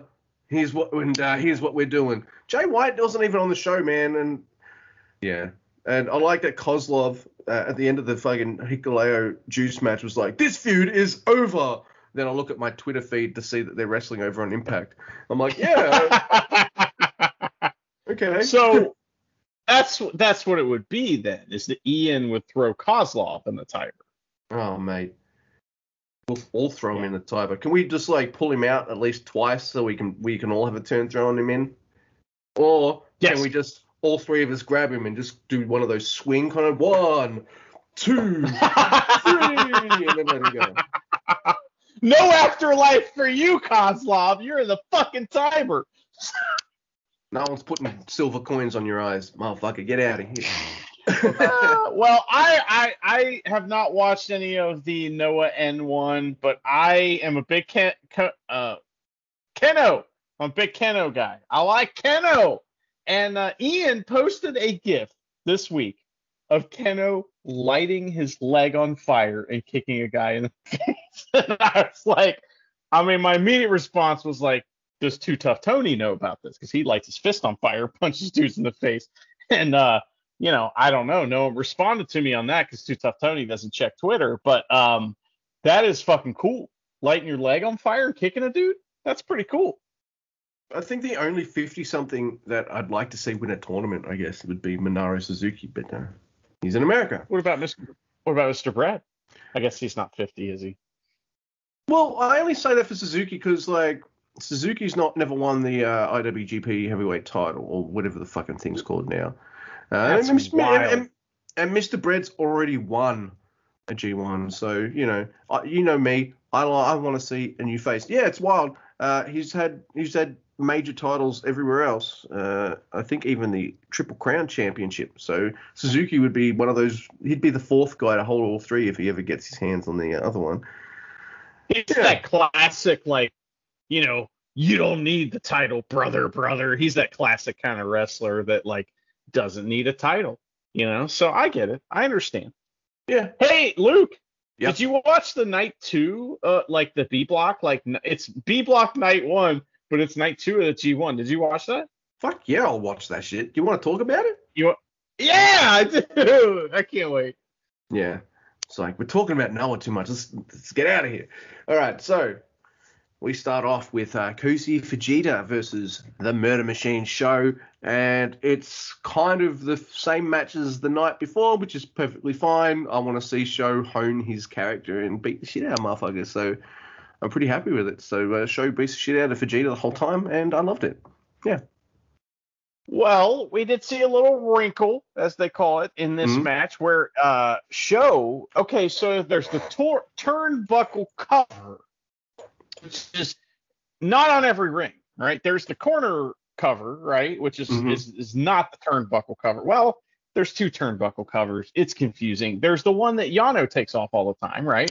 Yeah. And then there's the one that actually covers where the turnbuckle is the the male end of it meets the female end and that's like kind of where they come together a baby is born and that baby is basically a leather like like kind of like thing that goes around the turnbuckle and SHO keeps taking this thing off and putting it over the mouth and nose of the young lion i okay listen luke I, we've never talked about this right Mm.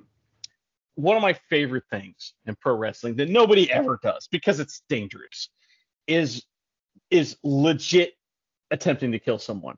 And so what I mean is is that not like shooting them or something like that. What I mean is is that like blocking the airways because that's what happens in a real fight. You know, in a real like MMA match, sometimes you see the guy like just kind of waving his hands when they're on the ground in front of the other guy's face, and the guy's like pushing his face out of the way because it it, it keeps the oxygen from getting to the person if you can get your hand near their face. And so uh, there is a match that happened. It's a fe- it was uh, two females in my area, uh, Selena Dean, mean Selena Dean, and Nikki Victory. And man, they had a match one time where they they just like the match was based around them trying to to fucking block each other's airways off. It was awesome because they looked like they were trying to kill each other. And so the torture house, I mean, yeah, they're gonna torture you, but they might try to kill you too. And I really like that. I thought that was fucking cool. The snake bite looks like um the first part of the BJ moonsault too, by the way. yeah, um, I'm super impressed with this version of SHO. Murder Machine, dude. So yeah, he's trying to kill motherfuckers. So uh, Yeah. yeah. So uh, do you reckon the like the House of Torture has like uh, some ghosts and shit in it? Like is is uh, Evan Peters up or running up in there killing motherfuckers? Like what's going on? um no.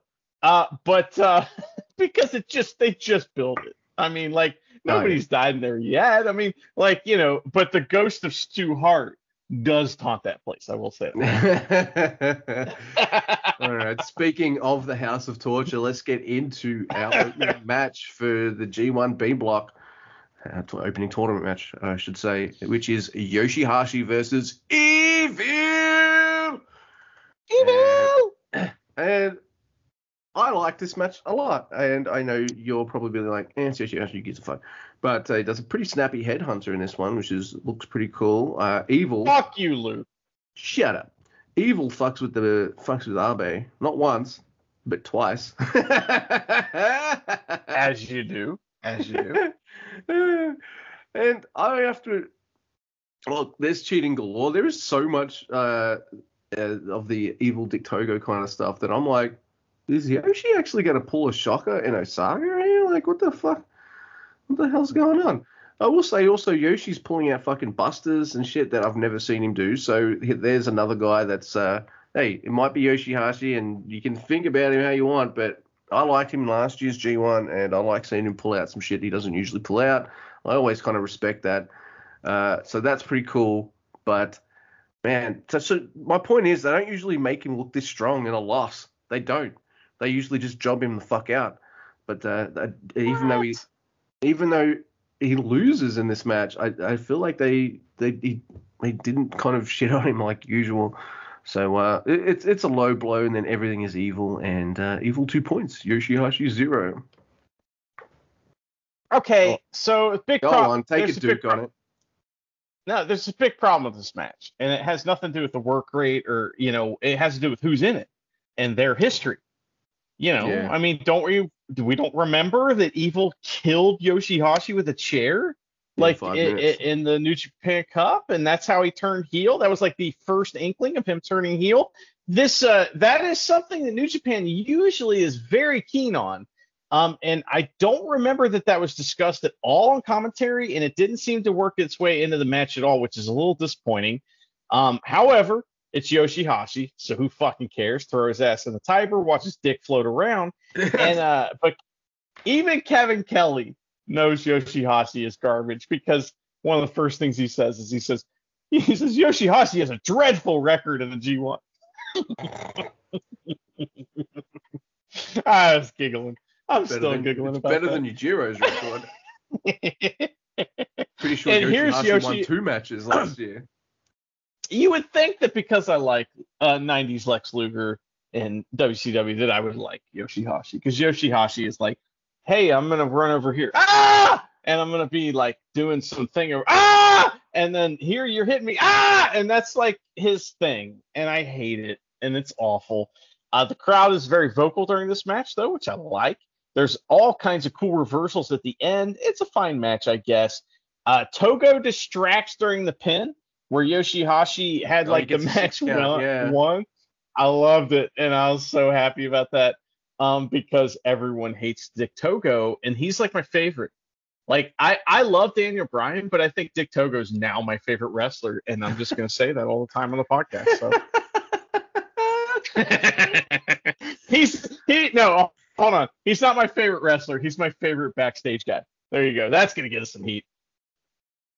Oh man. So yeah, uh, I I enjoy Evil. I I, lo- I love his shit. So yeah, hook that shit up to I my know you veins. do, buddy. Did you get the Did you get the T-shirt yet, or what? What the fuck's going on? Well, look, it's with on the the token. torture.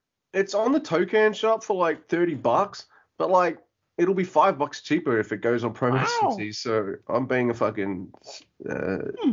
cheap cheapskate. But uh, So yeah. bucks. What are bucks? I don't know Oh, what that is. um, I was helping you out there, dude. Uh, they're dollary dues. Oh, okay, all right. Yeah. Thank you. I I didn't understand what you were saying. It's all right, man. hey, folks, we like that fun.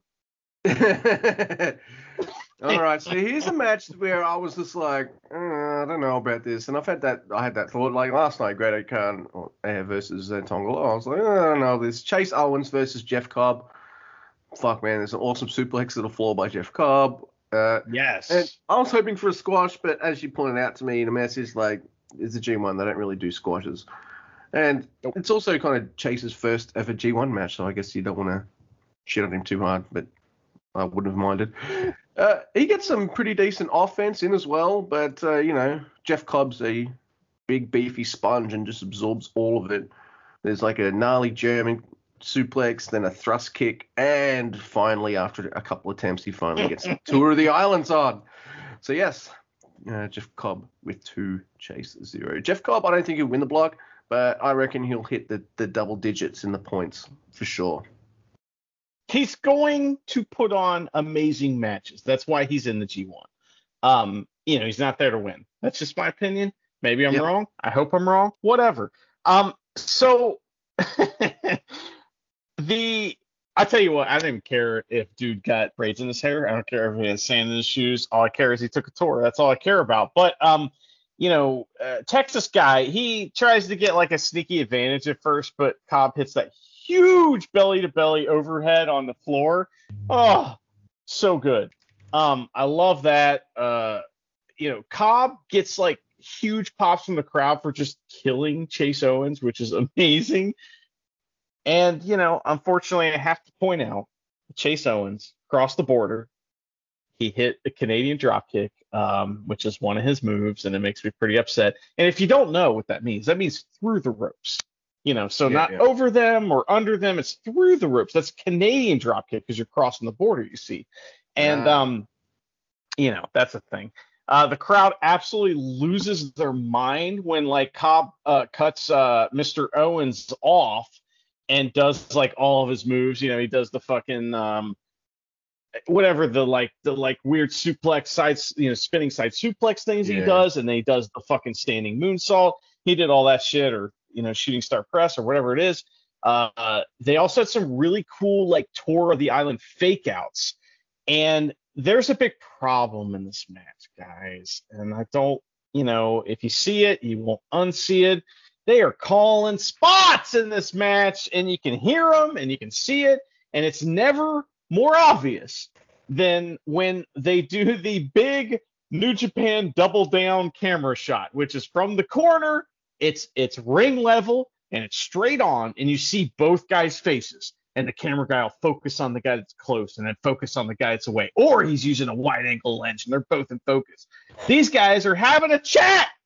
They're having a fucking chat during that shot, which shows you Chase wants to know where the good places to go on the islands. it's true. this shows you the inexperience of these two guys in main event style New Japan matches because every other New Japan guy that's been in those matches is going to know when you're in that spot, you just fucking lay there and sell as hard as you've ever sold in your life, sold in your life. That's what you do. So, um, you know, in fact, one of my favorite of those shots ever is Naito covered in blood. His face is completely covered in blood and Kenta's laying there, and they're both big double down. And and Naito looks at Kenta in the whites of his eyes, and he starts saying something to Kenta. He's not calling a spot. He's saying, "I'm gonna kill you." it's fucking awesome. So uh, they botched that part. But man, this match is good. Yep. Yeah. I don't think there's a single bad match on both nights. So, uh, I mean, it's, I know it's the G1, We'll but there, there are We'll some see. there are some wrestlers Goto, I mean, so ex- Yeah. I, I like their match. So, so, yeah. well, I know. Uh, I'm just saying. I'm I'm, I'm building the suspense because Goto has yet to wrestle. Yeah. So maybe I'm gonna shit on. him. You don't know.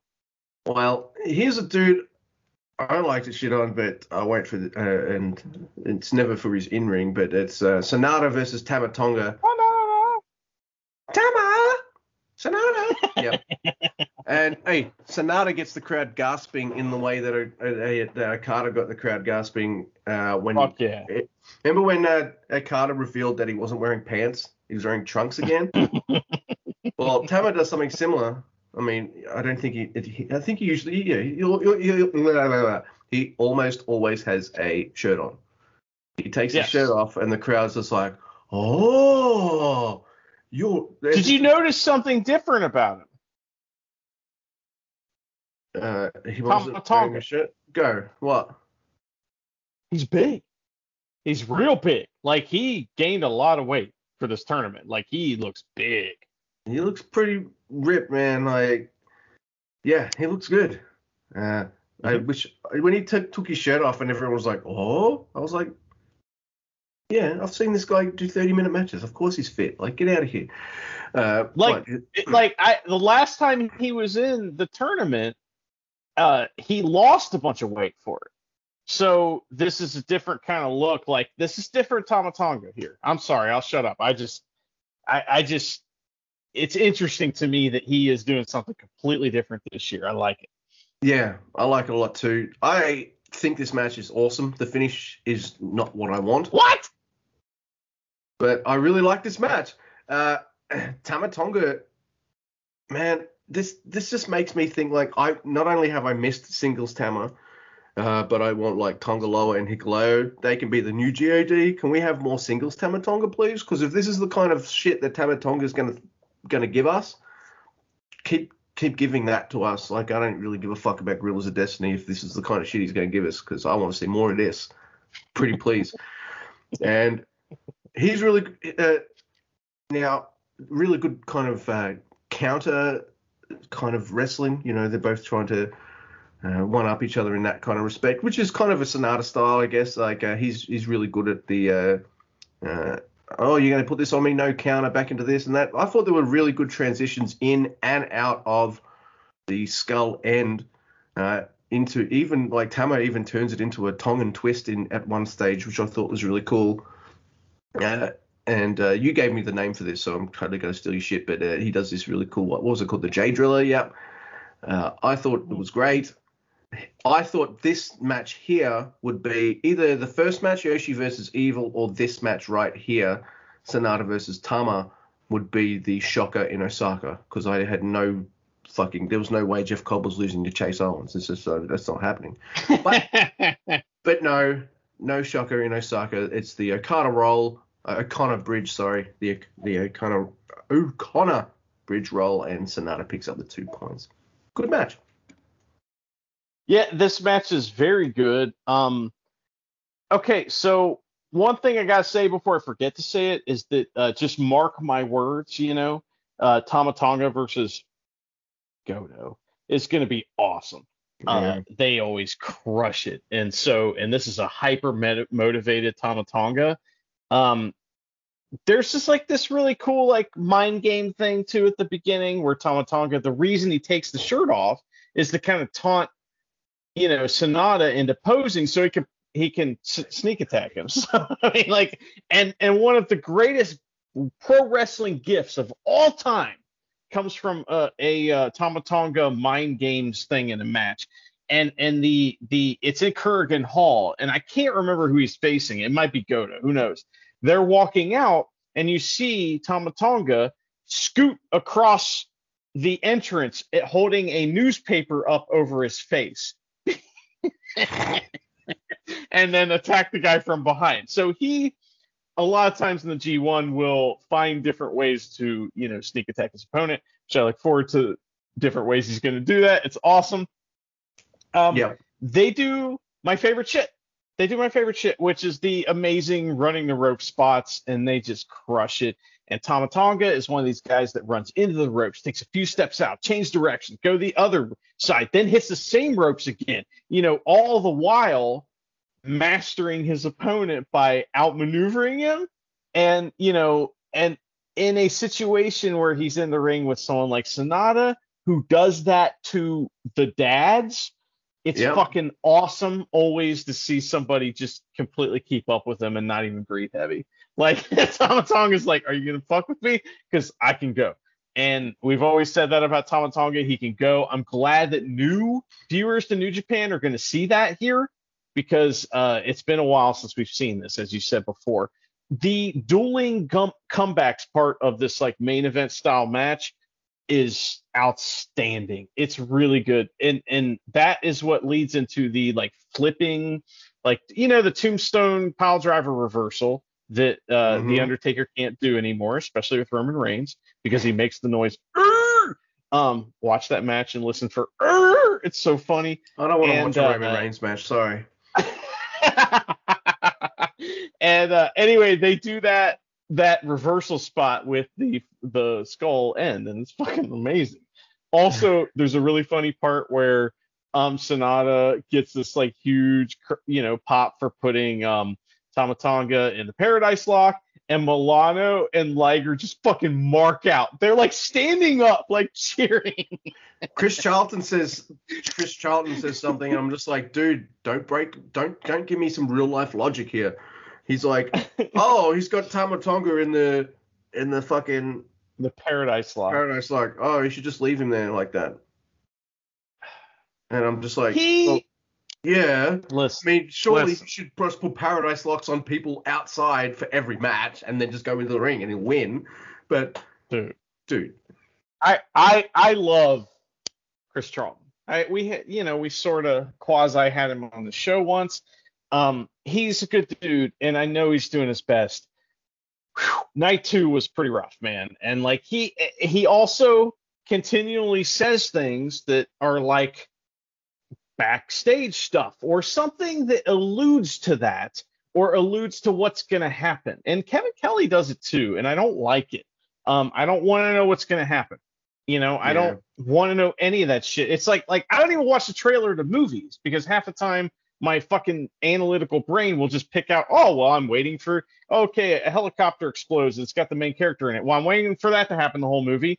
You know, so um, I'm just a cynical fuck, and so I can't. You know, sometimes he says stuff and it's like, why are you doing that? But commentary's hard. I got some really um not happy uh uh feedback on my commentary recently and I was like, wow, okay. Sorry, damn. oh, So I get it, you know, it's hard and uh but I've only tried it twice and he's been doing it a while. Um I'll stop burying him because I think he's doing a good job. But man, during the main event, oh my god. he had Yeah. some problems. What are we Mhm. talking about? Uh Tama Tonga and Sanada. This match is awesome. The J Driller is a uh, double undercoat underhook pile driver, and my god, that move is awesome, and it looks fucking like you're killing somebody. It's such a great move. So I'm really happy to see it. Um, Catalyst driver is another name for that move, and there's various other names for it. I fucking love it. Okay, I'll stop talking about it. This is uh really good.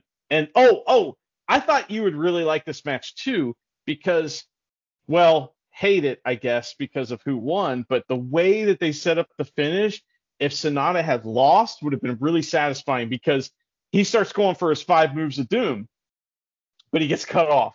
And a lot of times when Sanada is like he's putting his finger to his ear, he's putting his finger in the air, he's going for five moves of doom. His it, the match is over. He's going to the top rope and doing that shit. So the fact that he got cut off right there really made me happy. but then he wins it. Then he just wins He anyway. wins And I was anyway. like, fuck. All I did get excited. I was like, oh shit. Oh, I can't. O- O'Connor Bridge. I'm like, kick out, Tama. Come on. Mm, damn it. Fuck That was Sanada. great. Yeah. it was a good match though, and it was Oh, yeah. entertaining. So Yep. All right, so we got next, we've got Taichi versus Hirooki Goto. And yay, we got Miho Abe here as well. And yay! And uh, I think the boys on commentary must be disappointed that I didn't get some Miho keychains as well. But uh, wow, they did. They do. They get distracted by Miho, aren't? I know. Jeez. Uh, eyes on the match, fellas. That's what I tweeted because I was like, come on, enough. I get it though. I, I think I'm more a Miho guy than a, uh, a Pieter guy. But that's all right. You can like my do do do do do do do do. Yeah, like tacos. But anyway, I haven't done that for a while. Oh man, I wish you had told me last episode that it was like episode 69. Man, like why didn't you tell me that? I don't know why that. I didn't know. I didn't. I didn't know until I posted it. And Yeah. someone someone responded with nice or whatever. yes, this is episode 70. Not nearly Yes. as uh, significant or fun. No, 96 will be the next milestone. Now, uh, so we got this is this match is great too. Like I really liked it. We got Goto choking Taichi on the outside like a douchebag. I'm like, oh, all right, because they're they're Mm. trying to make Taichi out to be a face. They're they've really Yes. they're really doing a good job at making both Taichi and Zack Sabre Jr. look like faces, but without them kind of like sacrificing their moveset or things they do. So mm, Goto chokes him out first, and then then it's like, all right, well, Taichi's going to do the same. So he does. I thought this match is pretty hard hitting and kind of nether. I liked it. And they both bust out moves they don't do or they don't do often, which is a fucking thing. Like like uh, I don't recall the last time I saw Goto do this, but it's called the Shoten Kai, which looks pretty fucking awesome. I, I did uh, copy That, and like paste it. that kind of like pendulum kind of slam thing. Is that what you're talking about? Yeah, yeah. And then uh, I can't remember. you- You'd be able to tell me what this move is, but uh, Taichi in return does this move called the, the, the Nadawa Atoshi, which also looked pretty fucking badass. It's a good, it's a great match, and it ends. Uh, it's a, it's a good match that's even better than the previous match because it doesn't end with Goto winning. Well, imagine if Goto and Sanada win on the same night. Ugh. Oh! It's, it's probably going to happen, but I'm glad it didn't happen on night one. Worst So, uh, show ever. So we hate New Japan. Welcome to the uh, Pro Wrestling Noah podcast, the uh, covering the N1. But uh, Taichi two That's points, Goto uh, with zero. oh my god. Okay. I'll try not to wander too much, but um this is uh this is awesome. My my first couple lines of notes almost like mirror yours almost exactly. Uh like a like an Ishii match themselves. Uh but I did notice, you know, it, it I do have something to add, uh, you know, kind of an editorial, and that's that Goto, he steals everybody's shit. And that's, you know, it's no different in this match. He's like, he's like, I'm gonna put it on display for everyone to see. Look at how much of a dick I am. I'm gonna choke Taichi. That's his shit, but I'm sure I'm gonna do it. And Taichi, when he like returns the favor, he has like eight camera cords as opposed to one, or he has like a whole a whole like coil of them. you know, it's just so funny. Um, uh, this match is very never, and uh, it's it's got a lot of never moments where like Taichi's just kicking Goto really hard, and Goto's like fuck. There's also a hilarious botch where like they're doing, you know, clothesline, and Goto's supposed to duck it, but he doesn't, so he just gets clobbered. hey, whether it's a botch or Yeah. not, it still looked awesome. So I was just like, all right. yes. Oh Yeah. man, Goto got destroyed, so I love that. He sold it Um, too. Like he's a pro, man. He still did. sold it. It was good stuff. I like that about couldn't New do it. Japan when they botch. Yeah. Fuck Goto. Um, Yeah. they do like really great in the match of this like build and release, build and release, which we'll talk about in the main event too. Um, but the match is like all about the Greco-Roman throat hold. That's what the like the story of the match is that. And there is this amazing part where like it looks like Goto's gonna win. Oh He's going God. for the GTR, and then and then whoop, all of a sudden Taichi's hand just pops up and starts choking. and it's the camera's right on it. It's fucking an amazing moment in pro wrestling. I thought that that made this match just one of the most. It, it, I just have a smile on my face talking about it. I fucking loved it. I'm and that leads, obviously- that to Sanada. Yes, he may bust that out a few Skull times. end, throat grab. Yeah. Uh, big clip, roaring out. grab. Yeah, exactly. Roaring elbow, and then the uh, Black Mephisto and Taichi's roaring elbow is really funny. So um, that's where he kind of he kind of like runs real quick, like his feet like move real quick, but not in big steps, and then he just hits an elbow, and um, it just kind of depends on who's selling it whether it looks good. so, like Yeah. when he hits Naito with that, Naito goes flipping off into the stratosphere, and Goto did a good job in this match too. I'm so glad he lost. Yeah, well, at least you got what you wanted. Fucking Sanada. Yeah. Well- Let's talk well- about your favorite match ever. Um, I don't know, man. Like, I, I see this is the only match that does this. I feel like every single match of the G1, especially the main event last night, of the previous night, A Block, was all right. Let's fucking go. And then I watch the start of this match, and they do something that's all right. It's fine. I know that's how these two wrestle. This is Hiroshi Tanahashi versus Kazuchika Okada, by the way, everybody. But then they, but you know, my ADHD will kick in, and when that does, Mr. Andy, it usually means I tune the fuck out.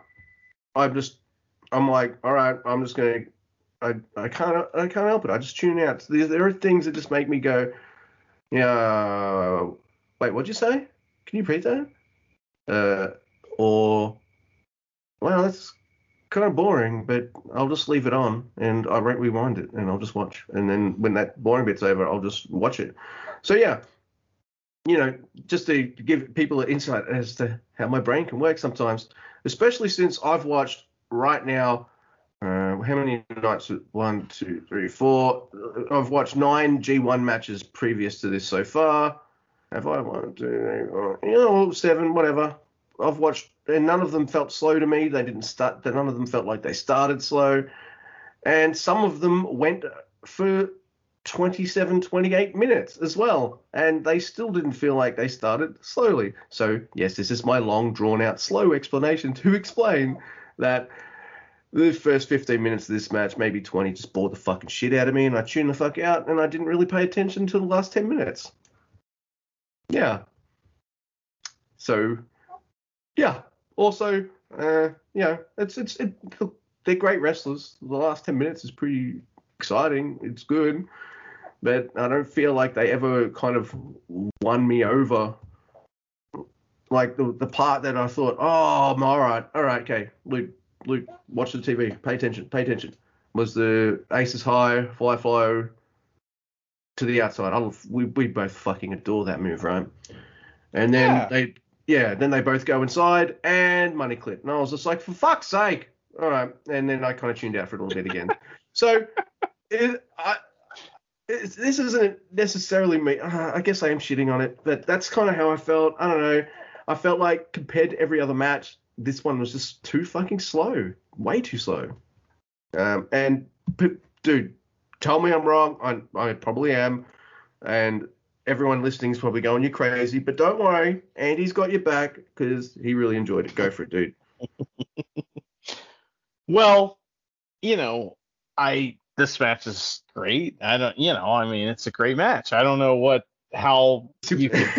I I I don't know how to justify your feelings other than to say, you know, sometimes the state of mind you're in when you're watching wrestling can really affect the way that you like it or not. And that's I'm sure I'm I've been guilty of the same thing where a great match just passed me by because I was just pissy because they just announced that Wrestle Kingdom was going to be three nights, you know what I mean? So um that does happen, which by the way, I got that week off. Um that's oh, dude. Jay White versus So- Finlay. All right, cool. I love that You know. So yes. I- like So I like the get last I get these yes. feelings. Yeah, I, I get like that sometimes, and and you know, and I know that. And you're right. wrestlers. and you're right this match and you know i knew what to expect from this because i've seen it several times and Yeah, it's always great and they it, you know this match does start slow and it builds and it builds and it builds especially when it's in the g1 and they know they got a 30 minute time limit. And like the last two times they've met in the g1 has been uh i think it's the last two times. I could be wrong about that. I'm usually wrong about stats but i think they were it, it's been a draw each time. So you know this is this is kind of like a mini story within a mini story within a major story within the G1. And that's what Tanahashi versus Okada will always be. And that's what, you know, other stuff is starting to be, you know, uh, like, you know, if we see a Bushi versus Naito, that's another one that has all this history and stuff. You know, my point is, is that I get why you don't like the style. And, and I'm going to explain something that kind of defends your opinion a little bit. And that is that I said it earlier that there's these guys that are like Japanese style Okay. wrestlers and stuff, and and and they aren't Tanahashi and Okada. They are not Japanese style wrestlers. Okay, they are Western style wrestlers who wrestle in Japan. And so, so a- a- and what I mean about that is that think about their move sets. All right, you know, I, I think that Okada in particular, all of his move sets, all of his Yeah. moves are fucking Western moves done Yeah. by famous wrestlers on, on you know, in WWF. And Yeah. it- you know, the, so that's an easy way to explain it. It's also the match style that they uh, that they do. In this match, Tanahashi was the face and Okada was the heel, and the crowd was solidly behind Tanahashi, which was awesome. The crowd's interaction with this match really made it for me because it, it- you know, it starts off with these slow headlocks because they have to they have to have that jockeying for position to build the excitement because this is a Western style match that's in the Jap in Japan. So it has four acts, but it's it's a Western style. So it's going to have like a big long heat section, you know, with comebacks and stuff, which is where the dragon screws come in every time, you know, and and it's going to have big high spots from your baby face, which is where the top rope high fly flow to the floor comes in, where legit a guy in the crowd just goes woohoo. It's just like yeah! That made me so happy. Um you know it, it it makes sense why you don't like the style match because when you watch japanese wrestling you want to see japanese wrestling. And this is something Yeah. a little more westernized which is one of the reasons why people like it so much. Um towards the end the comebacks are amazing. You know with 24 seconds left okada hits you know the x factor sort of and then a rainmaker for the win. I really like the match. Um, you know, after Tanahashi had hit that high fly flow to the floor, then he gets in the ring and tries to hit one in the ring, but knees up. Okada hits a rainmaker there. And so like Okada, I hated him after this match. So, and that's what this match was supposed to do. So there you go. I liked it. And thank you there, Mr. Andy. Uh, he did not tell me to to uh, tell you that everyone that, that I should thank him, but here I am thanking him for him having my back uh, with with that. Because you know like I can I can watch that and be like, look, if you recommend this match to me in a couple years time, I'll probably sit there and watch it and be like, oh yeah, I guess I was just in a weird brain space when it happened, or I just watched so many fast-paced matches that watching something that moves slowly was just like, "Oh, I don't know, I don't think this is a good idea for my brain. So yeah, it it is what it is, Mr. Andy. And now uh, I guess this would be the portion of most podcasts where they will go, all right, so the next time on the G1, these are your A block matches, and here's your B block matches. The thing is, though, like if if you were to look up the entire lineup, like you can look up right now, you could probably go to straight to October 21st and be like, all right, these are the last matches of the block, right? and then from there, you if you if you kind of like have think and cap on, you can kind of piece together just what the end of the G1 might look like. And I don't like doing that, and Mr. Andy doesn't like doing that either. So no. We're Tai Chi and up in this bitch. Like, Yeah. uh, people will wrestle whoever they wrestle. We know who's in each block. Uh, the, the the way I find out, or will find out, who's wrestling each other next, isn't by clicking on the schedule. Uh, it'll be just by going to New Japan World, and they're like, uh, English on the September 23rd. I'm like, oh, okay, cool. But they're going to be some good matches, and then uh, they'll do the same for the next night. So yeah, you know, when very I'm not going to pay attention to any of that shit. Like I'll, I'm going to watch on it as fast as you everything fresh. Yeah, just like whenever you know, because the the cool thing is, is coming up. The rest of the shows are at 5:30 a.m. for me, which is the way it was last year, and it was a beautiful thing. I can I can get up at 5:30 every day of the week and still function and not like die. Um, but like 4:30, because you know in the middle of November we'll switch back to you know fall back, and then you and I will have a, a much bigger time difference, and I do not like that. That fucked with me last year, so I'm worried about that. But at the same time, I'm excited for the G1 because I think that it's it's clear that both A block, especially A block, maybe more so, uh, you know, and B block, I think they exceeded expectations, and I think I that that's kind of what you see from the G1. Even if you have high expectations, you still they still exceed it, and that's the thing is that even when New Japan has money problems, they have attendance problems, they have scheduling problems, they have injury problems. It doesn't matter because the absolute foundation of New Japan is great match quality, and they always do that when they need to. So here we are. Yep. And just looking at the schedule, like without looking at run lineups or anything like that, you'll have at least there's a bit. Most of the shows you're right are on at a time that's uh, at least kind of sort of decent for you, but there'll be at least three shows just looking up here where you'll where um you'll probably message me and go, hey, you got Tweety duty. So yeah. Other than that, awesome because uh, you know it's always more fun when we're both on the Tweety at the same time. Yeah, man. It's it was fun the first two nights too. There was lots of people. You got retweeted. I man, New Japan Global loves you. I'm out in the outs. I don't know why they don't like me anymore. I gave the most generic tweets I could, and they still wouldn't fucking retweet them. And yours was like yours was like Yoshihashi's headhunter was good, which is not true. It was snappy. they retweeted they retweeted that immediately and everyone was like oh yeah he was sure was a good thing Yes. Yeah, yeah. They retweeted me the night before as well. I said Zack Sabre Jr. isn't the guy you want to face in the first round, and I got like a million Mm. retweets and things like that. And I was like, "Fuck!" And that was on my account. Why couldn't I? Damn it! I should have tweeted on the main thing, but that's right. hey we can always both do it. I mean we we decided not to do that early on but it is okay. I mean it's okay if that's the Like thing that happens so, so well you can always put your initials after it or something like that but uh but yeah man i i i'm excited you know and you know Can people tell who's tweeting just by like if it, say say there's no wrestling show on and you and I just they're like oh we got a message on the tweet let's reply to that. Can people tell which one of us it is? Yeah, because I'm fearless and I don't care, and I just post videos and screenshots all the time because I don't give a fuck, Yeah. and uh, you don't.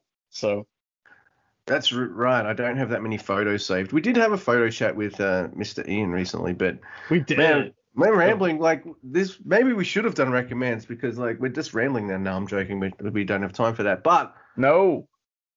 Uh, I've had fun. Have you had fun? Like the G1 is is a fun time. You were right. No, no matter the state of New Japan, they're going to bring it for the tournament. So I'm glad they did. Kota, huge, huge.